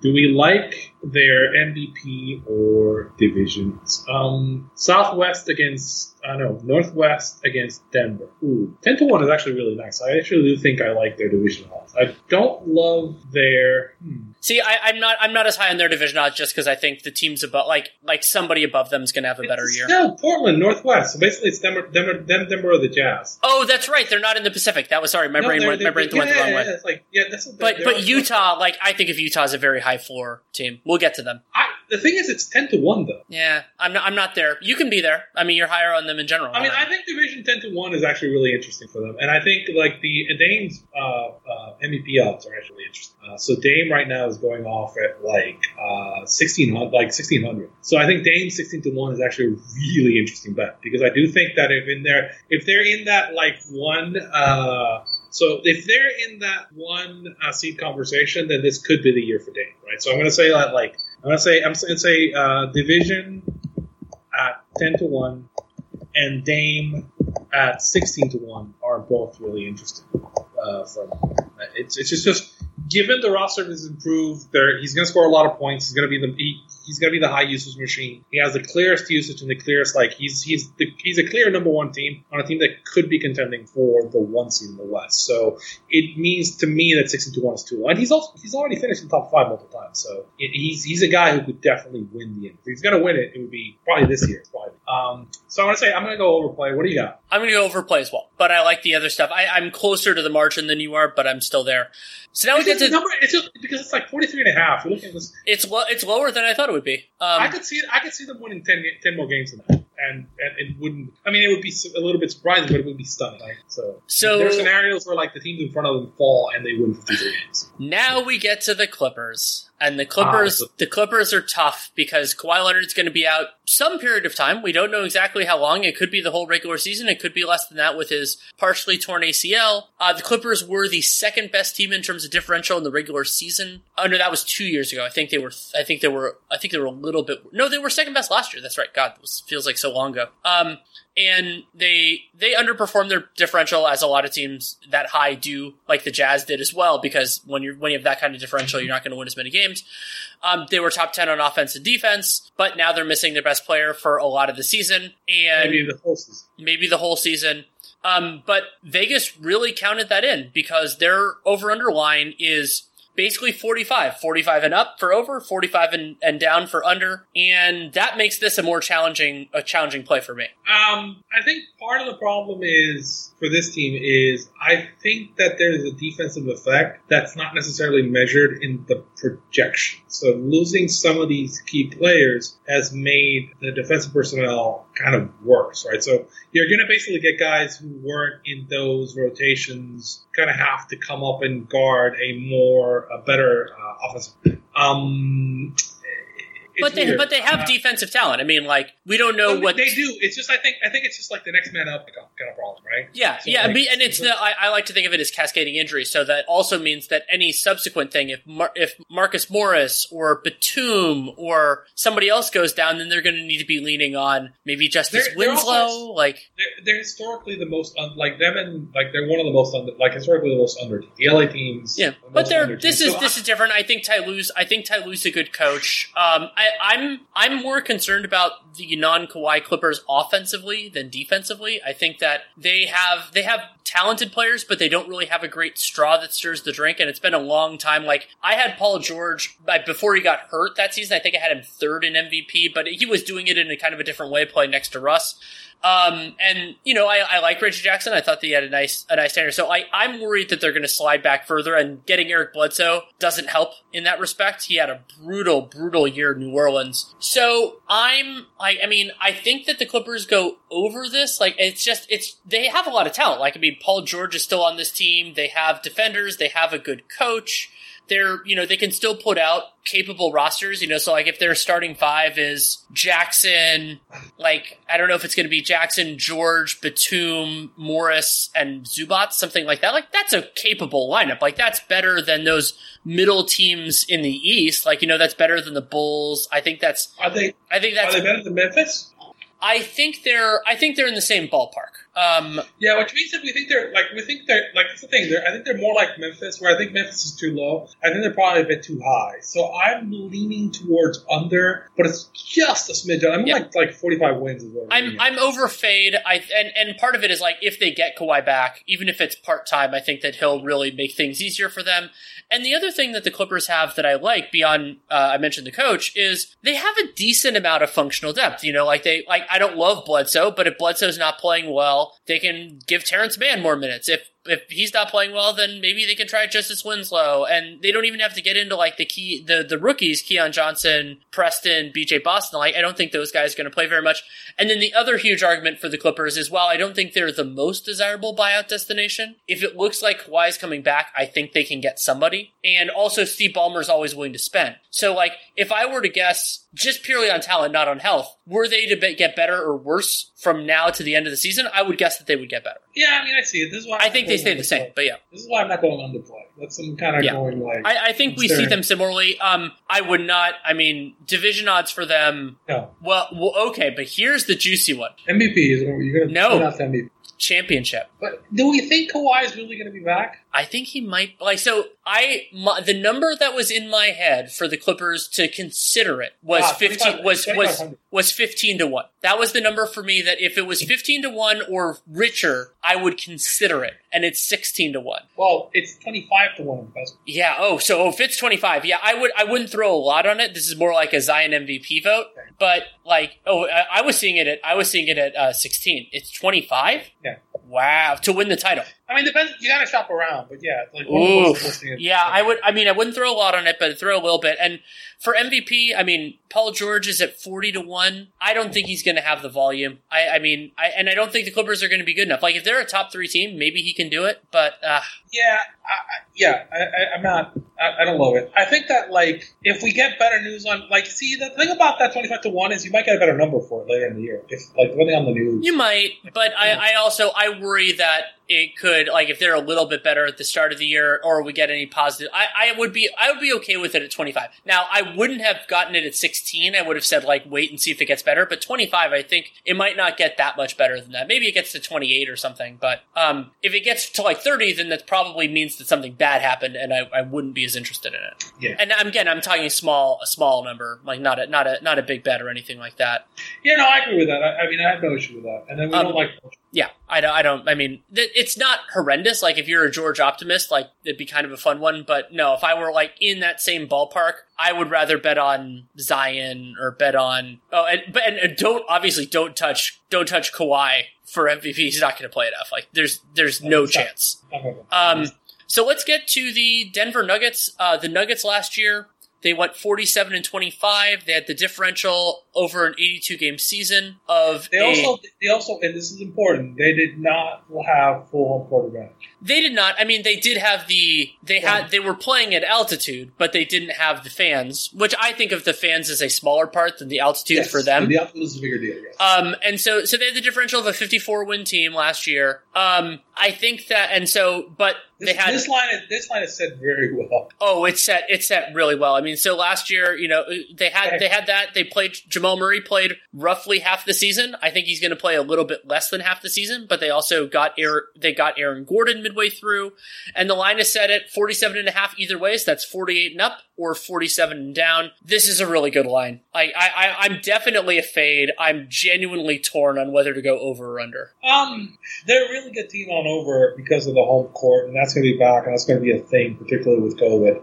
because reduced lung capacity is going to be a thing for some players, and you throw that into playing at altitude, it's going to be a real problem. Some, some, some guys are just going to die on on backpacks, and and not literally die, just like being figurative. Uh, in uh, in that altitude is just going to be like rough. Um. Who's their second best guard? Who's their who's who's who do you think is the best guard on Denver? Best healthy guard, obviously. Yes. Um, yeah, that's. I mean, so they're very front court heavy. I would say. It might be the guy I, I kind of think is my dark horse for uh, rookie of the year. Oh, I don't think Bones is. I don't think Bones is going to play enough. I think I Um, think Bones is really interesting, and Bones. We'll talk about it. I think Bones is a guy who could definitely get like. I think there's a shot he gets the starter job before Murray gets back because there isn't really a better guard. Like there's a better. There's a Like better I think player. I think Barton. I think Barton's going to take a lot of that. Yeah, but, but is Barton is, is Barton your, your your shooting guard or Yeah. your- so then yeah, Well, I mean, Barton. I mean, he. Yeah. So then you're probably play. You think you're thinking Bones starts over Monte at the one and, and Yeah. Campazzo. It's possible. I, I think he. I think he'll have. Monte and Campazzo and like Austin Rivers. I'm like, eh, I like. Hyland better than, all the, the, those three players, and, and I would We'll rather if there's something there, I would rather develop it because I do think that that kid has a lot of potential. Right? He so does. I would if he if he shows up and he's actually a competent starter. Then he could definitely get the volume because he does have the offensive shots, which is I think what are, what are the I think like the odds on him are like 100. So it's like like that's a fun bet. Yeah, 100 to one, 100 to one. Yeah, That's, that that's, may be could that's throw. my, that's my favorite. That's my favorite rookie of the year in Nuggets bet. It would be the fun. It would be the, and he also has the best jersey. Nuggets, Denver Highlands, great, best jersey. Um, Best nickname, he's also DJ. He's great. He's great. so oh great. So I'm I'm I'm I'm not as high on Hyland um, uh, rookie of the year just because the other guys are going to get a lot of time, and even if it's hundred to one, that's that's why I like it. It's hundred to one. um, but let's get back to the the the, the crux Getting of it with to the their their um, over under. So f- 48. it's so good, and Jokic. The other part of this is Jokic is a damn Iron Man. Like, so he's going to play. Um, you don't have the same the same worries with him. Uh, I Porter. mean, your, your argument for the over is that you know Murray gets back, they get a little better play from the the. well, the, I think the argument is that they're like a And let's say a 40 lead from you, you get a lead from um, uh, sorry, ugh, I'm blanking on his name right now. Uh, Michael Porter Jr. So if you get a lead from Michael Porter Jr. Uh, and you know you, you integrate, you have the full season of Aaron Gordon, and you get something from the other guys there, then yeah. I mean, I, the problem is they do have some like you know I love Jeff Green, I love Austin. So. Uh, it's, it's it's a bit dangerous. I, I don't think. I mean, obviously, without Murray, they're not as good as they were last year, right? Uh, there's a shot for this. Uh, their, I mean, their, their division is. I do think. I think the problem is. I think I would probably rate Portland over them. Right? That's that's that's my thing. I think Portland is a better team than they. Um, which. Be, and, and again, this is not a full strength judgment. This is Portland right now is a better team than Denver is going to be for the season until they get Murray, right? When they get Murray back, it's a different story, but I don't know if you're going to get Murray back at 100% when he comes back. So I'm kind of under on this team, and which is bad because like generally they're a team that goes over, but I'm kind of under on this. Team. it's I, I mean I'm really torn on it. I'm I'm pulling up I'm pulling up one stat that I want to that might end up being not definitive but pretty but pretty ins instructive for me. So when Jokic was on the floor and Jamal Murray was off. And that includes stuff from before Jamal got hurt, but they they played together, you know, a, fa- a fair portion of their time. They were so they still were a positive team. They had plus one point four differential. Um, so that's plus 1.4 that's really like about a 44 45 win team and they weren't great on defense but they were still you know like 117 you have to offensive look at it. You have to look at it when uh, when Aaron Gordon was there. yeah i mean well so if you if you add in ag if you want to do that so then that narrows it much more cleanly to when jamal murray was hurt plus six net rating uh, 91st in offense so i'm going to go over fade I think that I think that they're a 50 plus win team when Jamal Murray is available. I think that Jokic is going to play a lot because he's that, and so I I don't love it. Like I'm, I'm I think they're going to be in the 40 47 46 to 50 range, but I think there's a little bit more on one side than the other, so I'm going to go over fade. Yeah, I think they're going to finish third in the division. Right. That's that's my Um, thing. And Okay, what about what about Jokic MVP or the repeat? It's uh 16 to one. no, no. I think he I could. think- I think he could do it. Um, I think that's a fair number for him, but I don't love it. Would you rather bet that or the division? odds? Uh, what are their division odds? I think the division odds probably like five. Let me check. Uh, yeah, four to one. Four to one are the division odds. I'd. I mean, I'd rather have. I'd rather have Jokic MVP. I think. I. I think the Jazz are going to have a good regular season. Um, we'll get to that. Players sixteen to one. Uh, I mean, yeah, okay. So sixteen to one. I don't. I don't like. The, I don't think. Again, I, don't I think. I. I it's not one of. It's not one of my best MVP bets. I think he has to walk on water to win the MVP this year. I don't think he like- does. I think he just has to be slightly. But I mean, if if the Nuggets, if Jamal Murray misses a vast majority of the season and they're a top two or top three team, then I think he's going to have a reasonably strong case. Um, yeah, I don't. I think that. I think and here's here's the other argument in favor of Jokic that I think could be really persuasive. I think there is a possibility that the Nuggets are basically be him and Embiid that they're the two players who have who have the best teams that are that they're not splitting votes. Like and, and maybe Giannis, depending on where the Bucks end up. Like the and Dame, Dame. Yeah, yeah I mean, if you think if you think the Blazers are going to be better, so like yeah, I mean that's it's a it yeah, might like, come down. It might, MVP, MVP could come down to who finishes first between those two teams. It, it could. Um, but so that's why 16, you know, 16 to one is talk, fine. It's not amazing. I think, I think, I think, I think you talk me. Sixteen to one is fine. I like it. Yeah. Too. We both. And if you're like, if you're a yoga, I would rather bet they're over than that. There, there's a reason why I like Jokic at sixteen to one, and it has to do with I think the guy who's the favorite. I think is overrated, and it's not because of him. I think it's because of his team. But sure, okay. we'll get to that soon enough. Um, but before that, let's get to the Golden State Warriors. The Warriors have had a weird couple years. They had the differential of a 42, basically a 500 team last year, but they were also playing without Klay Thompson. They had the fifth offense and the 21st ranked defense, partially because yet again they were horrendous when Steph Curry was off the floor. And Vegas, well, they, were, they were they were horrendous when James Wiseman was. Also true. Um, let's be let's let's be appropriate. I think like yeah. when he when they for some reason strategically that they, I don't understand, they they they Curry insists on doing these really dumb things sometimes. Some of these players. Well, it also might be partially front office. Like it, there are a couple things it could be. Um, but so the Warriors, Vegas is treating them. You used the term before as a public team. I think Vegas is treating them as a public team. Uh, the over under is at 47 and a half either way, so 48 and up, and then 47 and down if you're going under. And um, there is a LeBron. I think the LeBron rule is going to apply here, but we'll, we'll, get to that. Yeah, I mean, so I could the Warriors finish with 48 or more wins? yes, absolutely. They Not could. The, I don't think with the current. I, I, I think they. I, I, mean, defensively they have a lot of talent. Offensively, they you know they can figure some stuff out. They're, but they, are playing too many. They're playing too many rookies. They're still going to play. Well, I don't know. How, I don't know how much they're going to play the rookies, but they. But the problem is like one of the big problems for the Warriors has been backup point guard, and yet again they did absolutely nothing to solve it. So the non Curry minutes are going to be a disaster offensively yet again. I think their defensive talent is going to be good again, and like Klay, as talented as he is, he doesn't solve the non Curry minute problem because a he's gonna they're gonna keep those guys together a lot. How old is how old is again? Going off on Achilles, like yeah.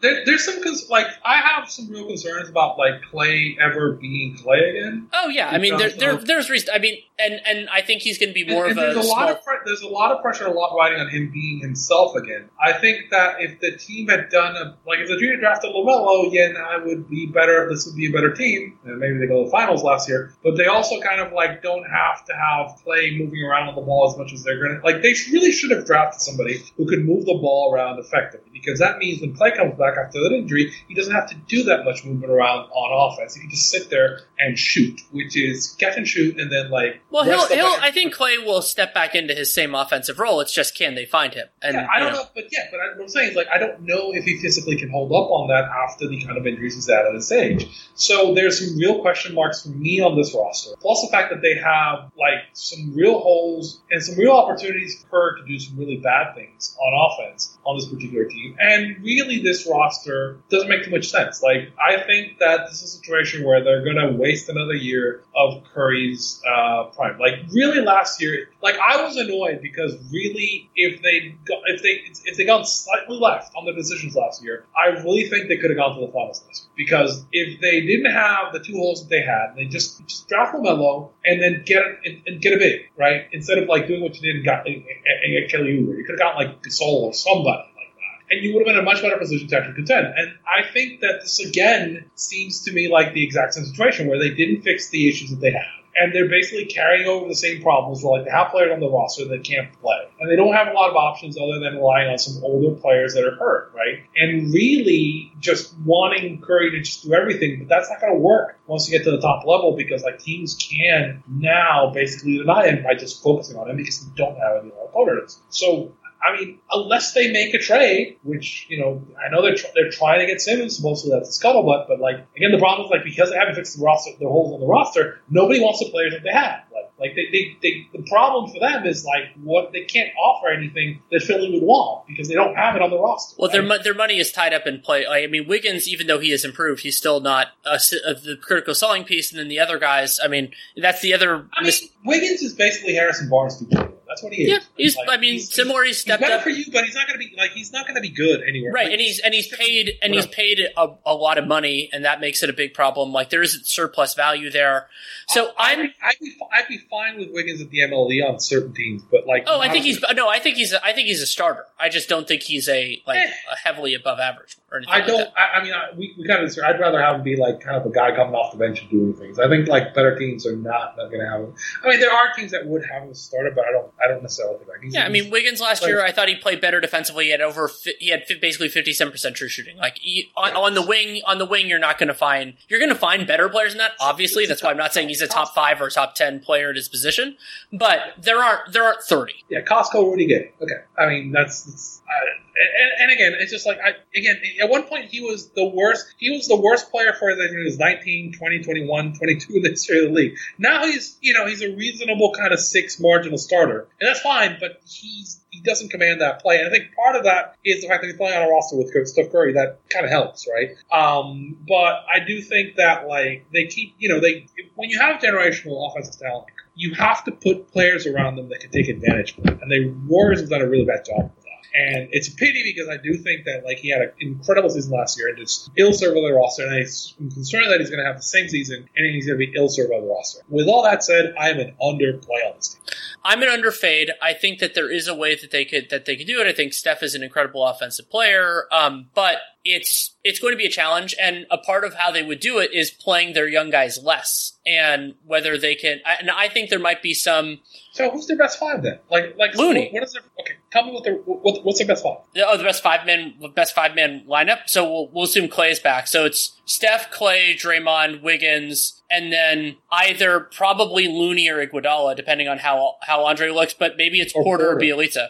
I mean, I like some of the guys that they're at it, but still, this is like they're going to play Wiseman, right? They're, they're going to Yeah, try. I'm not. I'm not as sure that they will this year. I mean, last year when it was like kind of a weird gap year and they weren't going to be that good anyway. This year, like as soon as Klay comes back, there's going to be a lot more immediate pressure. Like I think I think that the organizational stuff is going to shift a little bit. We're both, we're both under. I said pull over. It's like the words. Automatically, my finger went. No, no, it's under. Yeah. Um, it's And are they better? Are they better than the Clippers this year? Uh, I think they're. I think they're in the same ballpark. I think that the. Um, I think that the Clippers are probably a little bit, probably a, a little bit better because I think Klay's going to be limited. Like I think you know if we were to say 100 percent Klay and then Kawhi only plays a fifth of the year or less, then I would probably say the Warriors. But we don't know what Klay we're getting, so I'm going to go. I'm. I think the Clippers are a little bit better. Um, but I mean, like I mean, yeah. If you look at some of the non-Wiseman stats for last year's Warriors, like I think there is potentially Yeah, not, a. I literally have to throw out all the Wiseman stats for like playoff ball. Like just like just ignore them. They're just like they're complete garbage. They're like just ignore those stats. Those stats and he'll no be he'll be better presumably, but like still, I mean, I mean, we kind of think we don't. The problem is, I think it's the the problem for him is he's in the worst possible situation he could be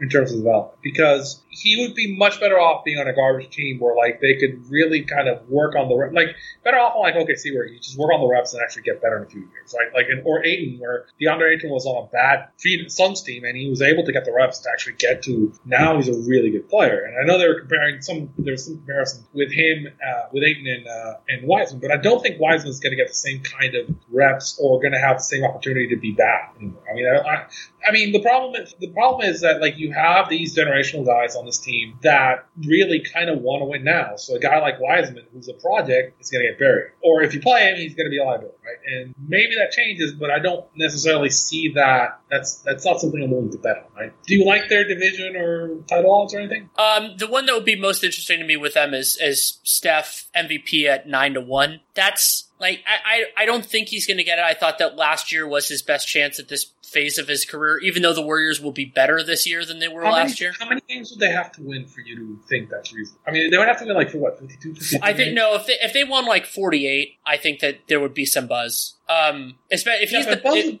but I'm talking about. I think he has. to I, win, I think prob- they probably have to win like fifty one for him to get a real Shot. I think they have to. I think they're probably going to have. They would have to win the division me. I think, or, or come close to winning their division for them to do it. And I don't. I mean, no, I, I, I don't think that like. I mean, this is a better roster than it was last year on paper, right? Uh, with the holes that they still have in place. can he hold it to that pace? Um, I mean, I think that they're you know they're a few wins better, but like it's still the roster doesn't make sense to me, so I don't love it. If you like, do you like the uh, Curry for MVP? I don't like it. I think I would consider it, but no, I, th- I don't. It's not one of my favorites on the board now. Okay, so let's move on. Yeah, and we could, yeah, the Mavericks. So last year, Dallas finished 42 and 30. They had over an 82 game, the differential of a 47 win team. They largely kept things pretty stable in terms of their personnel. They swap, functionally swapped Josh Richardson for Reggie Bullock, added Sterling Brown, and also importantly changed their coach. Um, Yes. Vegas thinks they're going to be about the same level of team, and maybe they can be a little bit healthier. Um, Kristaps Porzingis missed a fair amount of time last year. I think he missed about half, a little less than half the season. Um, Powell missed some time, um, but they were they were, I mean, modestly healthy overall. Um, and they swapped their coach, so I and they've downgraded. I mean, I we'll see what Jason Kidd is, but I mean, I Carlisle is one of the better coaches in the league, and last time he coached, I had Jason Kidd is the worst coach in the league. So for their that has changed. no, I mean it might have. I mean, we've seen a few coaches that I was down on get better. Like I mean, Monty Williams, I didn't think he did a great job in New Orleans, and he did a much better job on on Phoenix last year. But Kidd, I mean, we'll we'll see. Um, but so the argument in favor of them going over 48 and a half, it's 48 and a half either way, is Luka going another level here. I mean, and Dallas was already they were the eighth best offense last year, but I think they were way better than that in Luka's minutes, and it's possible. I mean, I, I think that I think Luca will be better this year than he was last year, but better enough. Would you? Wh- which is more likely? They win 50 games or 52 games and like pretending for the one seed, or they're garbage fire and win 41 games. Oh, I don't think I think they'll win more than 41. I mean, they have. I think they have better 42, talent 40 than that. eh, 43 games. 43, then we're starting to get into the range. Like 52, because like you think about how well this team has to play. Yeah, I'm going. I'm going up. Well, but I mean, here's the Thank here's the argument in favor of that. They had the differential of a 53 win team two years ago. Like they and and Porzingis played a little bit more, and they you know that was the team that didn't force any turnovers, any of that type of stuff. So I, I think there's an argument. They had better. They had better pieces on the bench last year. It's like it was more interesting. The year that year, I'm I'm I'm, I'm very down. I'm I'm I'm thinking that like that downgrade is going to be significant. Uh, Carlisle got a lot out of this roster, uh, and this is really. I mean, they got Luka, but everything after that is kind of not great. I don't. Well, and the the other I big mean, I like I like THJ, but THJ is kind of a nice complimentary piece. The, the other big concern for me with Dallas in terms of this over under is that they do not have that many like pre prime players or really young guys that you expect to take a step up. Like, yeah, maybe Josh Green can be better, but Josh Green barely played. I don't think he's going to play that much this year. Like Luka, Luka if is the if Luka's out, this team is a disaster. yeah the only, but not only that, the only guys in their rotation who are 25 or younger are Jalen Brunson and Luka. Like Porzingis is already 26, Finney Smith and Hardaway Jr. and Kleber, like all those guys are older. And so it's not like there's this internal improvement from anybody other than Luka, and he's already incredible. So could he get better? Yes, obviously he could. But could they have worse injury luck? Could they have a player, you know, have a worse, have one of their role players? Like I thought Hardaway had a nice push towards the end of the year. Um, could some of those guys shoot a little bit worse? Um, you know, Well, one, I, of the, one of the reasons I liked Luka when he was coming into the pros was he was already kind of he already had the reps at the pro level, right? So a lot of these guys were coming in from Europe or basically playing at the highest level, including EuroLeague, and already have the rep minutes that get them to that that experience that gets them to that level in terms of competitiveness. So you're getting a guy who's coming in and you're going to get like closer to the tippy top version of himself for a longer period of his prime. But the caveat to that is that the ceiling is somewhat lower on these guys because I don't think that like that experience. So he isn't necessarily picking up experience at the rate somebody who basically came from playing in the Big Ten tournament, right? So you know, you know, he's playing like against like you know like like philosophy majors in the in the Big Ten tournament, and like now he's playing on at this like tippy top level versus a guy who's been playing like uh, you know either pro league or you know I mean Luka was guarding Russell Westbrook when he was 16, right? Um, in in, a, in an actual game environment, and I think that that means to me that I think my expectation on his improvement, I think he has he's still going to improve somewhat, right? But I think his improvement is going to be marginally less than some. Like, I think Karl-Anthony Towns is somebody who's similar. His his top level improvement is going to be less because he's already got like all this like you know, he's got 10 years of like top level, either international or pro experience, right? So at this point, you know, you're going to see improvement, but it's going to be marginal on the edges, right? I think what we saw in the playoffs is probably the tippy top version of himself, right? Maybe you know. I, I, think he, like, I think he could still get better. I mean, players. I mean, yeah, but I mean, I, I think like my, my expectation on him, I don't, I don't expect him to like take a like a quantum leap like I would somebody who's like 20 or 21 and has played like a year at pro level ball versus somebody like hey, that's he's been playing international ball forever and he's been playing like pro ball forever too. So it's a little less uh, room to grow in terms of experience. That's that's that's my take. So yeah, I, is, I, I, think that's yeah. I think that's partially fair. I also think even though Reggie Bullock and hasn't necessarily overall been better than Josh Richardson, I think that he'll be better for Dallas because he can shoot more reliably and he can defend all right. And um, Richardson also had a really challenging year, including COVID at one point for the Mavs. So I'm under fade. I, I think that there's a chance that they like there's there's a pathway for them to go over if Luka's really good and he's been pretty damn durable. Um, but I considered play, and I'm guessing you're going to be under play. I'm under play. I'm, I'm 100. percent I, I, I was looking forward to betting against Jason Kidd, and I have been looking forward to get betting against Jason Kidd since basically he was announced as the coach of the Mavericks. Uh, I just feel like he's going to find a way to get me there, um, just because he is not a good coach. And I think this situation is combustible enough that I, I, I don't, I really don't get it. I mean, he's not a guy with a track record of success. Uh, and really, teams the teams that got rid of him actually got better. And really, kind of, it's it's, it's a guy who also kind of like you know puts puts you know makes these situations kind of uh, weird. So uh, you already have like discontent with, uh, with how Porzingis is basically kind of going. So like you're throwing another Flammable element in there. Uh, we already know that this front office has had some issues before. Uh, you know the whole thing with Haralabob, the whole thing before with harassment. So it, it's you know let's let's introduce a really kind of combustible element to this mix. Uh, so yeah, no, I'm, I'm comfortable. There's there's a lot of like smoke that I'm like, eh, I don't like it. And um, Carlisle, Carlisle was a really good coach. He got a lot out of his players and got the most out of it.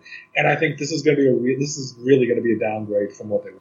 And again, any if this is a very fragile thing. If if Luka misses any time, they're losing this. Oh oh yeah. Um, let's go through some of their other odds. Luka at four point four to one for MVP. I think that's hate it. I, I, don't hate it. I think that he could be the best player, but I, I would I would rather if this were like six, seven, or eight. Like I would feel better yeah, about I, it there. The problem is like I don't think his team is going to be like competitive enough because of, like again Jason Kidd is his coach, right? Yeah, so I mean they could. I think they could have the best offense. I, I I would say was that two or three years ago he was the most valuable offensive player in the league. Like if he does yes. that again, then you're you're in the mix at bare minimum.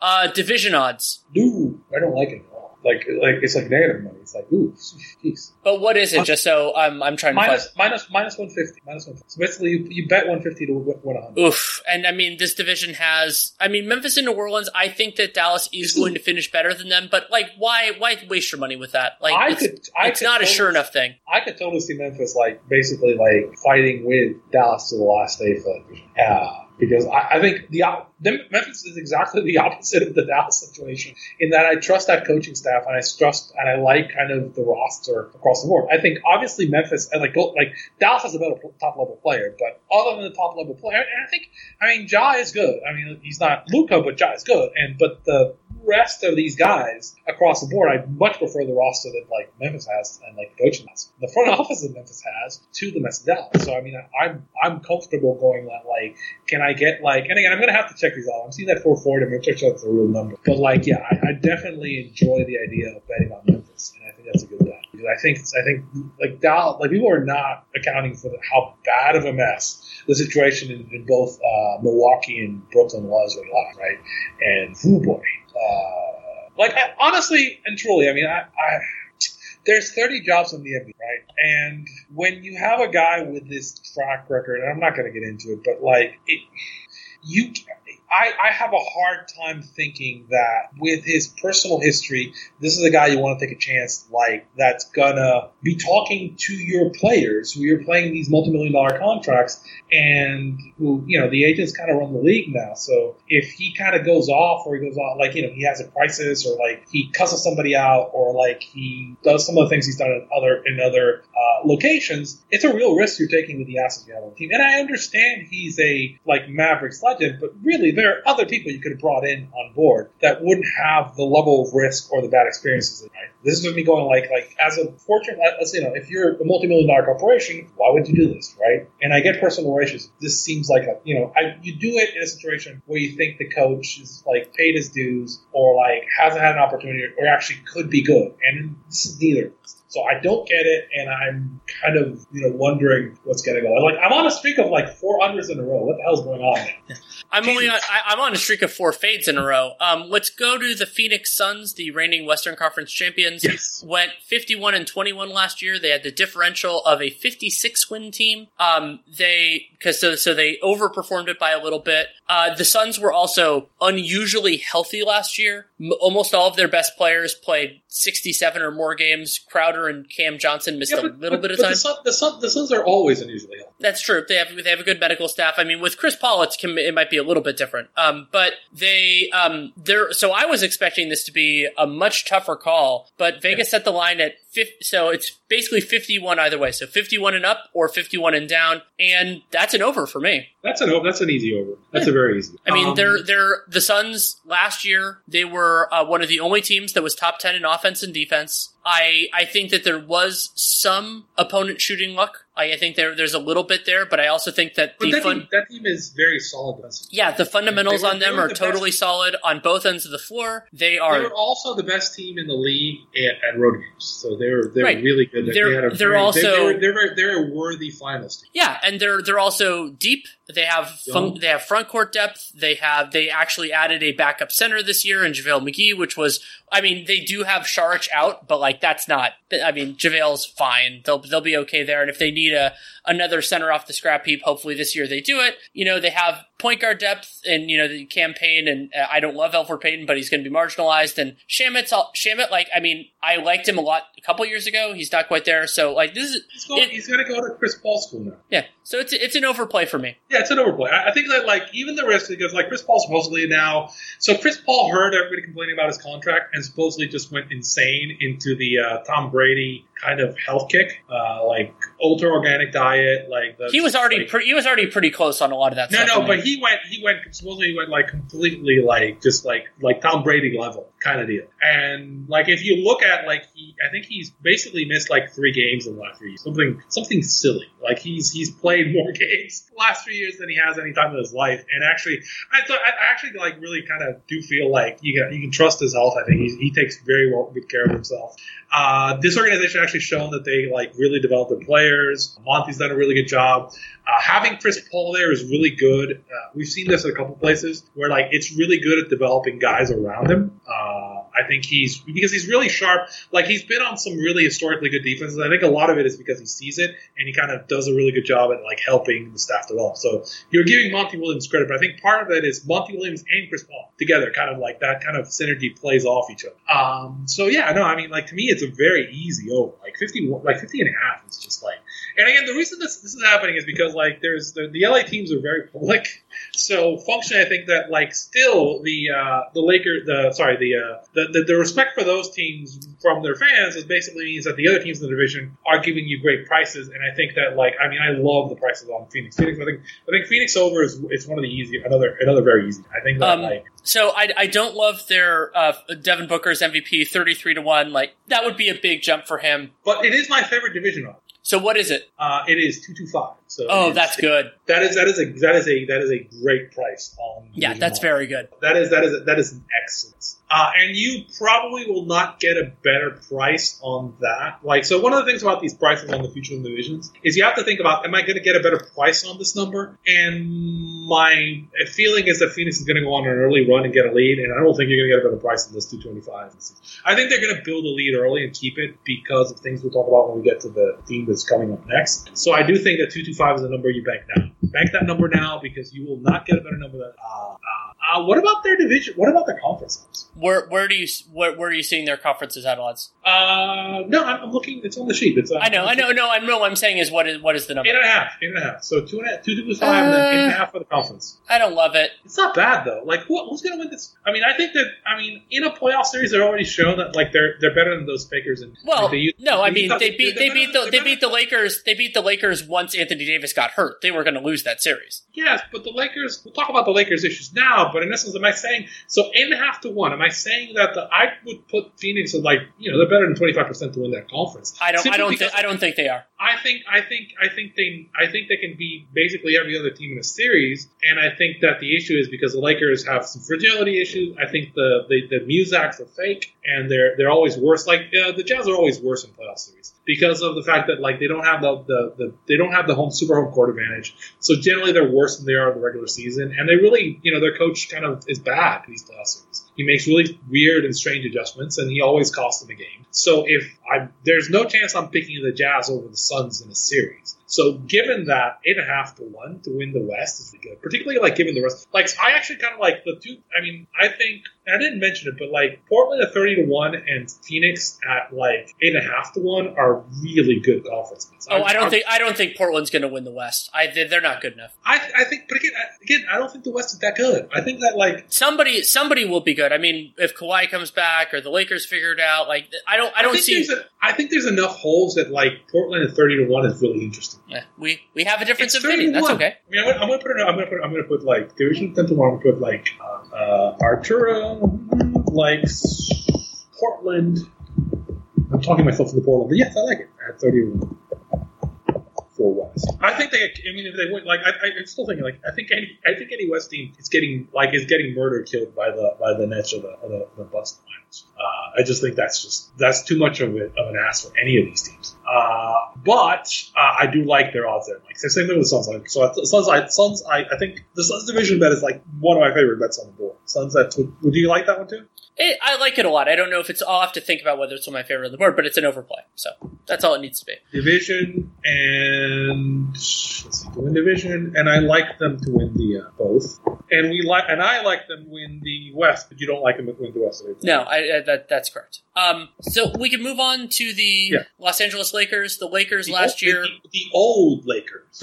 Well, yeah, they are very old. Uh, 42 and 30 points differential of a 48 win team. They underperformed their points differential slightly. They also had uh, AD played half the season. LeBron played barely more than half the season. Uh, they also changed over the roster dramatically because they sent Kuzma and KCP and Montrezl Harrell for Russell Westbrook, and then they signed um, a bunch of old guys, as you mentioned, and Malik Monk and Kendrick Nunn. I believe 14 of 17 guys on this team were born. 14 of the 17 players on this team were born in the 80s. It's incredible. Um, and, they're basically and I look, I actually went and looked. Um, But- the, on the history of like old teams, like it's basically them. So like the oldest teams in the like that I can find in the data since '86 is the Bulls and the Jazz and uh, God, who was the other team? Well, one of the San Antonio the 2008 San Antonio team. Um, and it's a mixed bag because what happens is like there so there's a point where this peak, but like if you look at that Jazz team, they made the finals and they lost the first round. They lost in the first round because it's like you fall off. So they're more there's a lot of fragility on this team and there's lots of holes on this team because they, they, they, they lost some guys that were really valuable and at this point AD getting hurt or LeBron getting hurt or some of these guys missing time is a feature not a not a kind of like event so it's a it's it's a very very old team and But but I here's here's where I think I disagree with you in terms of the Lakers as a regular season team. And remember that's an important like that to me. That's gonna I'm gonna they're, they're, I'm- they're, they're, they're historically the worst at over unders. So yeah, so but I mean, but so but here's the, so here just thinking about it, uh, pretending that the Lakers name isn't on it. So if you're if I'm gaming this out, like I expect that the Lakers will have a very good defense. They've the last two years that's been true. It was impressive for Frank Vogel that it was true even when Anthony Davis was out. It was true even when they were relying more on on Montrezl Harrell, Marcus Gasol time. Their functional depth at center is good. They have Marcus mm-hmm. Gasol, they have Dwight Howard, they of course have Anthony They have Davis. Carmelo Anthony. Yeah, but I don't think they're going to be relying on him too much. And like I don't Right love now, right now, Carmelo Anthony is being projected as number six in the depth I, chart. I disagree I with that. I, I think he's. Why? I don't. I, Who's, who's, who's, playing ahead of him? Who's getting ahead of him? Like Bazemore? I mean, they're gonna. I think. I think they're gonna play. Maybe he's. They're. I mean, Let he's me- not gonna me- start. Let me, let, let me talk you through the real. This is what the BBM is predicting the rotation at is Russell Westbrook is one, LeBron James two, Anthony Davis three, Trevor Ariza four, DH Talen Horton Tucker is five, then Carmelo Anthony six, Kent Bazemore seven, Wayne Ellington eight, Kendrick Nunn nine, Malik Monk ten, Marc Gasol eleven, Dwight Howard twelve, Rajon Rondo thirteen. Well, so there are two things. One, I think that um, I think Nunn in particular could end up if he's playing well. Yeah, I think I think Howard probably plays more. Yeah, I think Howard too. But but here's what are the other things with Melo. Like Melo is a bad defender. I, I uh, obviously I'm gonna I'm, you know The- the worst and, you and I have been you and I have been hammering this for years. But He's the worst defender. He's the worst. He's the worst defender in the league. But the Lakers have a lot more to paper over that than the Blazers ever did. Like they have, you know, they're going to play a capable defensive center basically all 48 minutes, and they were good defensively last year, even when they didn't play a high end defensive center. So, like, yes, is Carmelo Anthony a bad defender? Yes. Do I think he is going to sink the Lakers defense when he's on the floor? I don't. Yes, I don't think he that- will. I, I, th- I think that- I think that's a very I that's a very that- aggressive bet to make. I think that every minute that Carmelo Anthony is on the floor, the Lakers are going to be like below zero or close to it. I disagree. of, I like, disagree defensively. Overall, overall point margin. I think I think that's the case because like we've seen it, we've seen this, like th- we've seen this movie before. And the other problem the Lakers have is the Lakers have a problem with kind of because they don't have enough shooting, right? And they didn't really address that because they don't have enough shooting. Then what happens is basically you can collapse the defense on them, and if you put Carmelo Anthony into that equation, like it's gonna get really clunky for them, right? See, Um, I, I think I think that's more of a playoff concern. I think it is a valid one, but I think it is more of a playoff concern because teams don't tailor their defense to individual strengths and weaknesses during the regular season very often. Like, we in- really, we, we this is a weird roster, right? oh, of course. Like, uh, but but here's the point. Like, I, I think that weird, like that, all of that stuff goes at why I think their title odds, why their some of those odds are are weaker. But the idea that they can't be a good team in the regular They're- season they're- because they're- they have guys they can't shoot, like, I mean, this that's is, this is this is Portland. This is Portland last year. The same kind of problems I have Portland. This is a better playoff team or better team without Melo than they are a regular season. As built now for the regular season, with the fragility that's built into this team, because all these guys, like really, you know, if if if if, if, LeBron has a hangnail, send him home and let him rest, right? Yeah, and, Because and that's why I'm still going under on them, but I'm an under fade is because I think the full strength version of the Lakers are better than, than so if I didn't say the line, it's it's 53. That's really high. Yeah, it's a really high line. It's like like so. Yeah. But to get to get people an idea, they won at the equivalent of 48 games last year. They're, the the over is 42, 52 and a half. The under is 53 and a half. So basically, It's 53 either way. And Darko's projecting them at like 48, 49, right? And this is with that like order of minutes that I just read off, which is is a pretty sunny day scenario. Like with with those, like if LeBron misses time, then is is Carmelo starting? Well, Like, and, and starting another way of putting it is the Lakers played at a 55 win pace in 1920 when they won the title. You know that was a shortened season, but that's what they what they did. I mean, 20, And- okay. Yeah, and and, and that roster was better than this roster. Oh yeah, no, that roster was wildly better. And But- so, yeah, I'm an under fade, but like here's the thing, like I, I, I think the top level three is better, right? But for the regular season, you need depth, right? And we can talk about like what I think of them in the playoffs and what else. A different story. But like in the regular season, this roster is really kind of like I'm looking like you know like I'm like like like squinting at a piece of paper. I'm like, holy crap!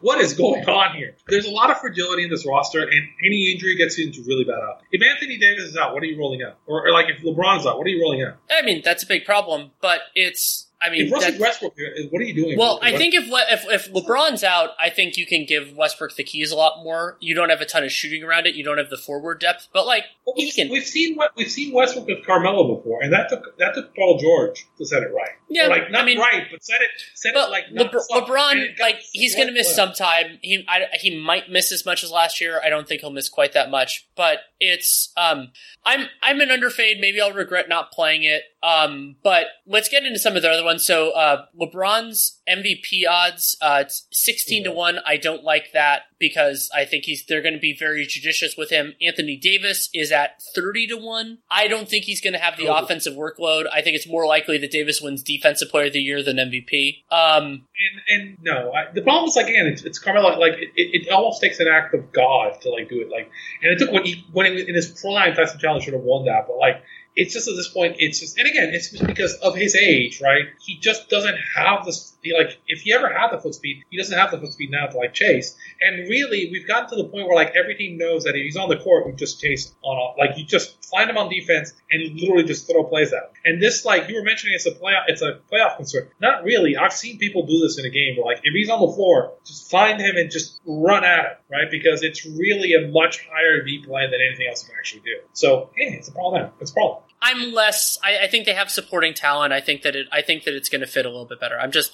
I'm not as. I'm not as concerned about it as you are, at least at the time being. And I could be wrong. Like I, I acknowledge. It's something again, 53 and a half. I mean, like, geez. And is is generally generally the case. Um, I, I don't. I mean, we already talked about the MVP odds. If there's a team that we're lower on, uh, I, I think that the like the title odds are too rich for them. They're too. I mean, basically similar to the Nets. Like that's to me, that's a little bit crazy. I think they could win the title, but but, but let me ask you a question. Fully healthy, would you pick the Lakers to win a series against the Sixers, Bucks, or Nets? I might pick them against the Sixers, uh, but not the but not the Nets for sure, and probably But, not but, the Bucks. but it's it's it's close. yeah, I mean, remember you're also getting Doc Rivers, who's not a great Oh, playoff. that's okay. Okay, sorry, you're right. Rock Divers with Frank Vogel. Yes, I would pick him. I would pick him against the Sixers in seven, but I wouldn't pick him against the Nets or the Bucks. And I would I would probably pick the Bucks in five and the Sixers and the and the uh, the Bucks in five. I, the a Bucks Lakers series would be fascinating. I, I think I'm a little bit more positive on the Lakers there. I'm not saying I would pick them, but I think pro- the problem is that the Lakers want to. Bogo wants to play a style that, like, which is like, so Bogo wants to play a bully style, and the problem is if he does that against the Bucks, the Bucks will beat the crap out of him. because the like the Bucks want to play that style. That's a style the Bucks want to play, and they have Giannis, and they have Giannis, and they have Middleton, and they have Jrue Holiday. So if we're gonna get into like, let's start throwing rocks and elbows.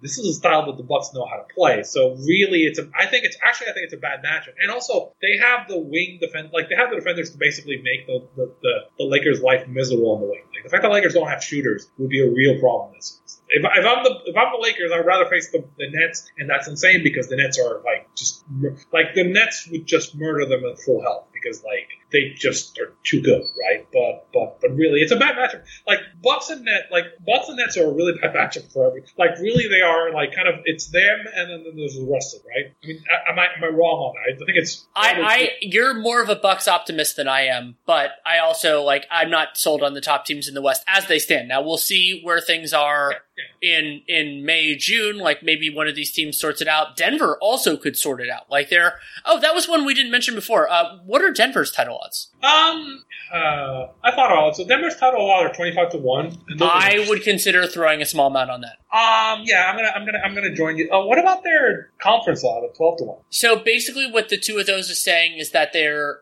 basically that they're about a coin flip of winning. Yeah, I would rather have the conference odds then. I think Yeah, what happens? One thing, one thing to mention to people is like one thing that happens is like if a team has never been to the finals before, hello Suns. If you've never been to the finals before, you will not get a call. Like it just no. It's like well, it, but it's also like I mean, I like think I think that I think that the team that makes it out of the East will be better than them. That's the other part of yeah, it but for like me. Yeah, like, but the, but the every, eh, like the team that will make it out of the East is most likely a team that's either that's that has multiple guys that have rings, have been there before, have MVP trophies. So like there's a level of respect that happens. So like the vets will get calls in the finals, but like uh, you know Suns really were not going to get a call. And like once you know you know Chris Paul and his favorite referee uh, that happened, and well, eh, it's kind of makes things a little bit interesting uh, for everything. But you know I, I like I think twelve to one is a much better bet than like twenty five. I think twelve to one for the Nuggets to win the. Especially you're betting that Jamal Murray's going to be back and healthy, and then if that if that happens, then they're really interesting out west. So you know, I like I like it too. Like you like Jokic. I think we both like Jokic at 12, at six to one and Nuggets at twelve. That is a good like. Yep. Okay. Um, so now we can do the last team out of this. Um, it's a wonderful marathon, but it is a marathon. Uh, the Utah Yes. Jazz. The Jazz had this ridiculous plus 11 differential on their way to a 52 and 20 record. That is the differential of a 65 win team, but very few teams ever deliver on that because you have to lose some games. Um, they, but so their over under is set at 50, basically 53 up or down. And It's like Darko set their over under basically. yeah, it's it's a it's a well set line. I mean, Yes. the the Jazz are they were they were somewhat healthy last year. Remember, like they part of why they ended up winning quote unquote only fifty two games was because They're- they're- they're- Mitchell and Conley missed time at the same time. Um, what? They're a team that's greater over under. Yes, they're a team that's greater over. They have a persistent home court advantage. They have their their. I mean, Quinn Snyder, I think, is a very good coach. They Um, I think Quinn Snyder is a good regular season. Yeah, well, we'll focus on that. Yeah, there, there's, but I think they have some structural limitations in the playoffs too. But anyway, that's not a concern in the regular season. Um, the Jazz, like, so for me, I, I think the logical move here is to go over fade. However, I am going to overplay for a specific reason, which is that I think the Jazz can withstand an injury to any single player other than Rudy Gobert, and Gobert has been really durable. And so I like I like that they added Rudy Gay because they needed another defender. That was yeah, they, add- they added a front court player, and like Hassan Whiteside Oh, is flawed as all get out, but he's a competent backup center in the exact scheme that they're running, so that's Yeah. fine. Like, and if he doesn't, if he can't do what they want offensively, then he just won't play. I don't know that Udoka Azubuike is ready to step in, but like for me, it's like the Jazz are they're they're a machine in a very specific way, and like yeah, they were below they were below this threshold in 1920, but they were above it in 1819, and like and that team didn't have everything figured out. Like that wasn't a perfect storm or anything like that. So like I wish. I mean, if I'm them, I'm like I would be calling Houston about uh, their uh, Spanish defender. Uh, Oh, Usman they're like- Garuba? yeah, I Um, think Garuba. I, I, because functionally, the problem with the Jazz is that they don't have good wing difference, right? So Oh, oh, it's a, it's a, it's a huge problem. But like I was saying with the Lakers, I think it's more of a postseason Yeah. thing. I mean, they were the number one team in defense last year, despite not having many perimeter defenders around Rudy Gobert. Basically, not They- any they had- other than Royce. Bad, they had bad injury luck last year. Yeah, Um, I mean, not, not horrendous. Like I mean, they're Well, so- no, they lost Donovan Mitchell. They lost Yeah. Mike Conley, and they lost and they lost them at the same think- time, and- and- which is and a I big problem. Depth, you're right. I think their depth is better this year, uh, and they also get full home, full home court advantage. So yeah, I mean, I think 53, and they're historically a very good over team. So I'm, I'm good with going over play on them. You said over fade, right? I said over play. No, I'm playing it. Like I said, that I thought the fade was the like more prudent bet, but I think they're going to go over. I'm over play. Yeah, I managed to get myself to 15 overs and 15 unders. Oh, Yeah, full team, um, I'm at I'm at thir- I'm at 17 overs. 17 overs. Yes. Ah, that's I I am fairly I am optimistic sometimes, but I also think some of these lines like there were a couple teams that I expected to go under on, but then the line was just low,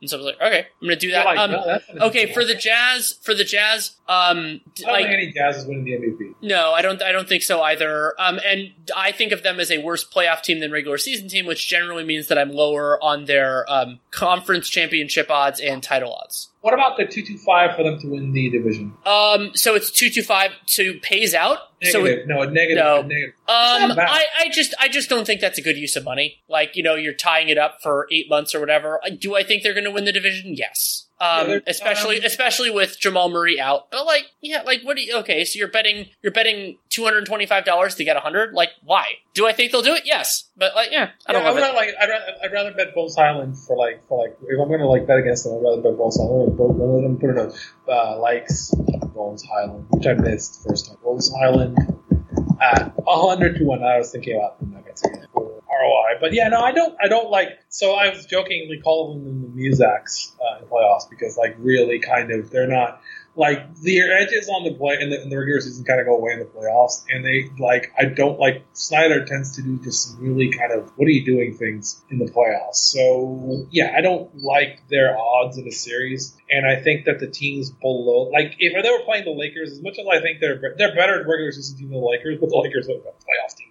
And like Vogel's actually like like would put them in really bad situations with the roster that he has, right? Because again, regular season and the playoffs are not the same deal. Same thing with the Suns, and same thing.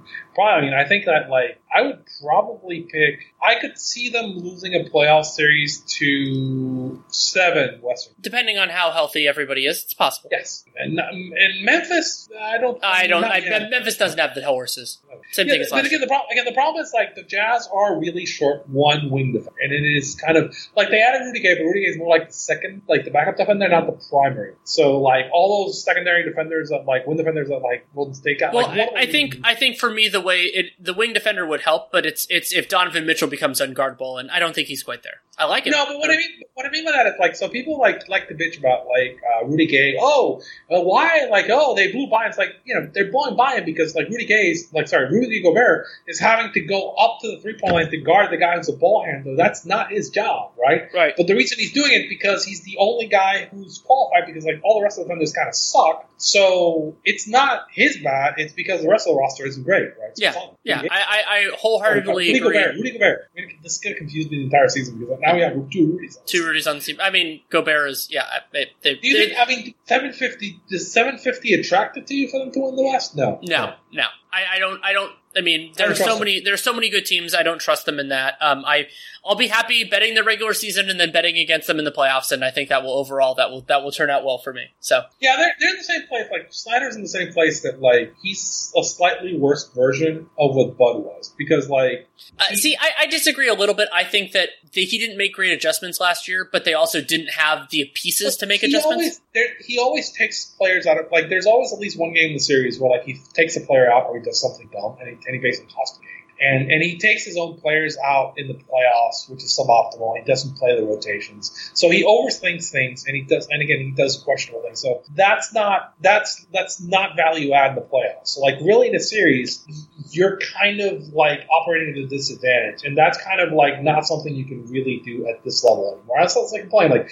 coaches, uh, coaches and staffs are actually gotten smarter. So like guys who have those functional problems as coaches in the playoffs now are much more reliable. So like Doc Rivers is much more reliability now. Because the other staffs are smart about the things that they can do to catch him, right? And again, small margins in the playoffs are really important. And so, like, it's an issue. And, and again, this doesn't mean I think he's not. A, again, it's a different skill set coaching, like building a system and consistency in building a team versus kind of like the fast decisions in the playoffs, the quick adjustments, and kind of making sure that you just do this, you know, a couple like really plus EV things that like optimizing the EV on a single game for the playoffs in a series is a different matter than optimizing it for a month in the in the in the, in the, in the season, right? And I think that's kind of like this is like I, I keep telling people like it's more important to have a good staff. I think staffs and having a good solid staff across the board is really important more than just the head coach, right? So I think Yeah, to give an example, I thought the Nets did a really excellent job of building a great staff, right? And the the Warriors used to have something like this where they had a staff across the board, and Kerr was good at some things, and the rest of the staff was good at some of the others, but in combination it worked,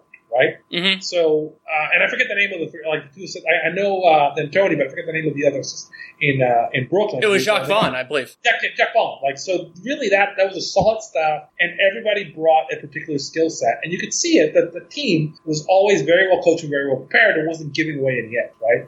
And I think somebody like Bud, his issue was that he's a really great systems coach, but the Spurs coaches tend to like have a problem. The Spurs family tree coaches, where like they have problems making adjustments in game, right? So guys like Spo or guys like Carlisle will make adjustments in series and in game, and like Bud, Bud and Pop's Pop family coaches will stick to their guns too long, right? And it'll sometimes cost them. Now, eventually they will adjust to it, but it'll take them a longer span to see what the problem is, right? They have to think about it for long. But again, it, it, it's fine. It's just like it's a different kind of way to think about it. Snyder still hasn't shown me like he's still doing the same dumb things he's always doing, taking Rudy out of games when he really shouldn't, right? Or he's like, like, look, don't don't don't play their game, play your game, and that's kind of my issue with like you know with Utah. Um, is there anything else you think that we missed in terms of MVP or Rookie of the Year? What was your favorite bet? So for MVP, hmm, um, MVP favorite bet. I like Lillard. I like Lillard at sixteen to one. I Yeah, you're more of a Blazers optimist than I am. Um, I just think it's fun. I just think like it's going to be a season where like I think he's going to like just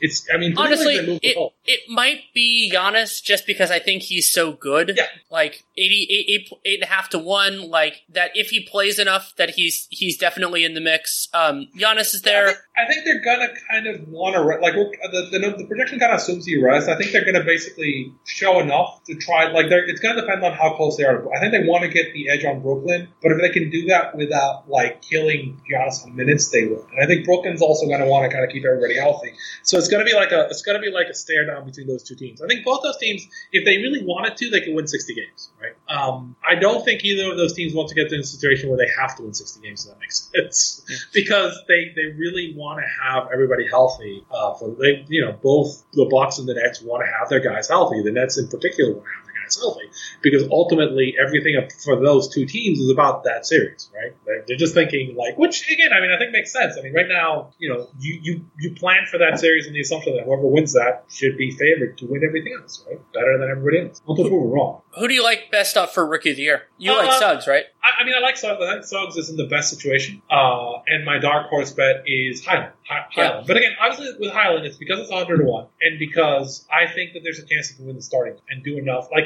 if he's, if he actually is good, doesn't need to be great. If he's actually good next to Jokic, then there's upside for that Denver team, and I think the, the, the upside to that Denver team gets thrown to Hyland, right? So the guy who gets rewarded is going to be Hyland. And again, I also don't think like there's there isn't a clear rookie of the year this year. I think there, this isn't like I, this isn't one of these ones where like, like I know it's Highland or like Wait, I I, think Cade could walk away with it, but I'm not totally sure yet. So um, I, I, I like him a lot of- lot. Yeah, I mean Cade, yeah, but I mean the price on Cade isn't good enough to justify me going. I, I like him. I like him. It's fine. I would be unsurprised if he wins it, but I don't like the price enough to justify. And there's a lot of mouths to feed on it. Like there's there's a lot of mouths, and the situation isn't ideal for the rookie. Yes. Uh, Casey, I don't think Casey's going to just throw production. We'll see. Um, anything else you want to discuss? I think we're pretty much there. What's your What's your favorite uh, division bet? Ooh. Um. Tough question. Yeah, I don't. I don't. I don't have an encyc. I don't have an encyclopedic on that. Um. I, I like I like Phoenix. Portland. Phoenix is my first thought, though. No, Phoenix is good, but I like Portland better than Phoenix. I think, uh, but they're both good. I think Portland and Phoenix are both good, really good value at those prices. Uh, again, it's ten to one. You're like, oh, yeah, it's, it's great one. It's great value. It's like great value in the Northwest, and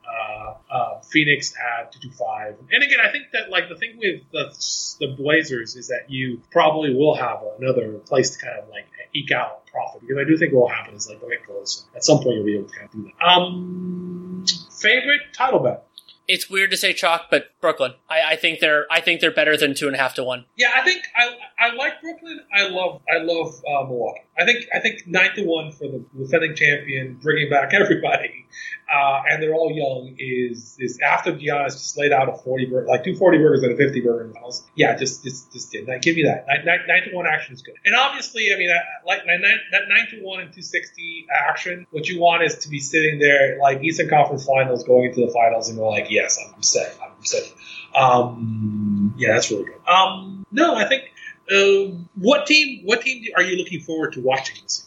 I mean, a lot of them. Um, I would say the like. I want to see full strength Brooklyn. I mean, I think they're going to be an absolute buzzsaw. That's going to be really fun to Yeah. see. Um, I think the Rockets are going to be a league pass favorite for me. Like they're gonna. I'm going to enjoy watching them a lot. Um, I was going to mention the Rockets too. I, I think that's going to be a fun, a fun, interesting team. I like. I think Minnesota's going to be interesting. I think Minnesota might be. I'm, I'm curious. I'm curious what I'm going to get for Anthony Edwards. I, I enjoyed it last year, and I think I'm really curious now if he if he kind of like starts rising. Are, are we going to see Well- something interesting? And then another one for me, uh, Pacers and Celtics, uh, two teams with new head coaches. Like what's what holds over, what doesn't. Um, how does Carlisle? What is Carlisle's scheme? How is it different from Bjorkgren? There, I'm going to be fascinated. I'm not. I don't know that I'm going to enjoy the Celtics, but I'm to watch this. um, um, I'm actually like really curious to, and I mentioned the Portland, but I'm curious to see how Portland looks without like without the excess baggage on that roster. Let's see kind of how that looks. And it's a you know it's a difference. It's a different coach. And again, I do think that like if this if if if Dame's ever going to win this, I think this is probably the year that, it, that this is the year that it lines up the most favorably for him. I think. Um, actually, really interesting to me. Like if they if they if they made a move like CJ for Ben, that would be that would make them. That means like anything you get for Portland right now is real value. Because I do think that a CJ for Ben move really helps Portland, right?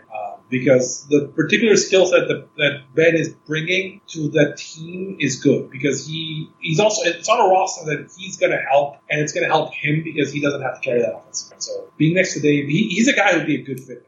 They would also have a hilarious amount of good defenders if that's what happens. Because I mean, now Yeah, with, the Nance amount of- and Nurk and of- Cove, Yes, the amount of defensive length in that team would be really fun, and then like then you can really cover up for Dame. You know, it's, it's, that team that could be could be really interesting. Um, let's see, uh, Memphis. I, I kind of want to see Memphis. Too. I think Memphis is interesting. I, I have always, I've, I've really enjoyed. Why I think Yeah, the Hawks are going to be fun. I, uh, it, this is going to be a really interesting year, and all these teams that are trying, like that's going to make it very different. Yeah, because of like I think that the rule changes have actually like the league did something right. I think the, the both the draft changes and the um, um, the playing. People were bitching about it, but like yeah, people we had fun games at the end of the season. Everyone was playing hard, you know. And other team, the teams bitching about it were like, you know, they're bitching because like, oh, well, LeBron might miss the playoffs. Yeah, play hard, man. Come on. And I think like you're gonna be, I, I you know, who's the team? Okay, so if you had to pick a team that that's gonna be the surprise in the play-in, right? Like a team that should be higher but it's gonna end up in the play-in. Who do you think that's gonna be? Chicago.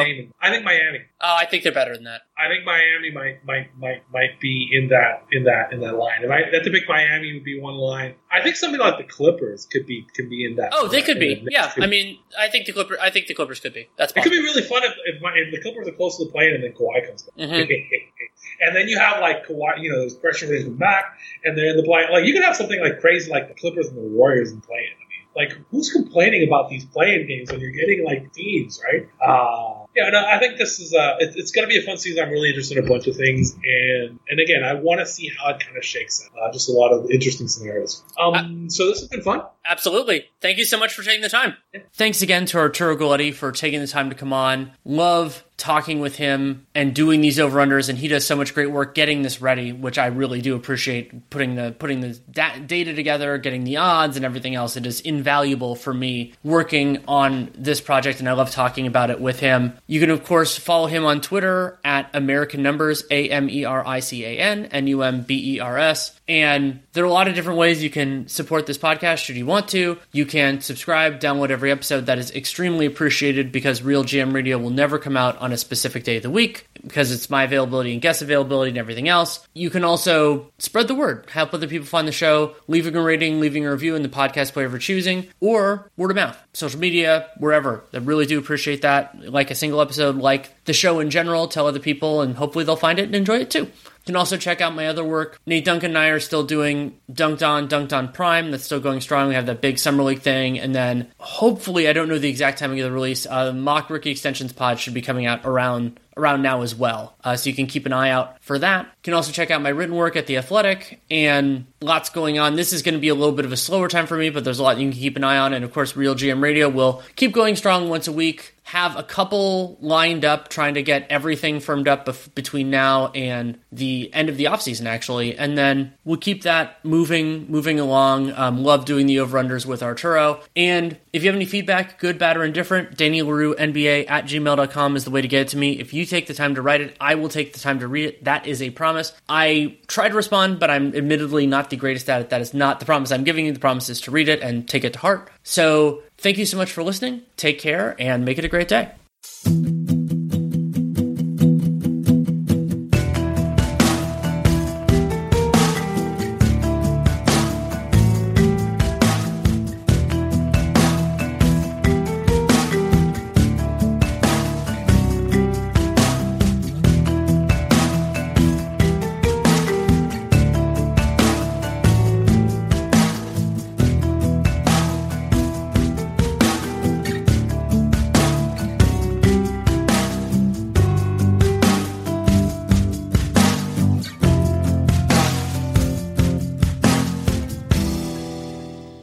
Healthy lifestyle depends on quality sleep, and Sleep Number is here to help you sleep more efficiently. Sleep efficiency is the amount of restful sleep you have at night and is a key part of your overall health. Here are some tips to help you get the most efficient sleep possible. Reduce caffeine consumption before noon and limit late night alcohol. Get regular exercise during the day, which helps you feel tired in the evening. And keep track of your sleep health with data from your Sleep Number 360 smart bed. Sleepers who routinely use their Sleep Number 360 smart bed features get almost 100 hours more proven quality sleep per year. With that much extra energy, you could get more quality family time, volunteer at a meaningful charity, or exercise, meditate, and reconnect with nature. Proven quality sleep is life-changing sleep, which starts with Sleep Number adjustability. It's time for Sleep Number's ultimate Sleep Number event. Save 50% on the Sleep Number 360 limited edition smart bed, plus special financing for a limited time. Only at Sleep Number stores or sleepnumber.com slash podcast one. Subject to credit approval. Minimum monthly payments required. See sleepnumber.com slash podcast one for details.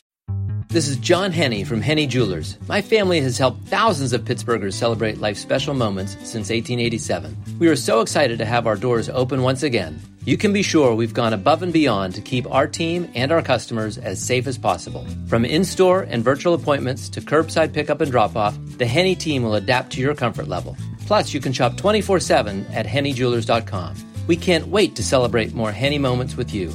Henny Jewelers, your jewelers for life.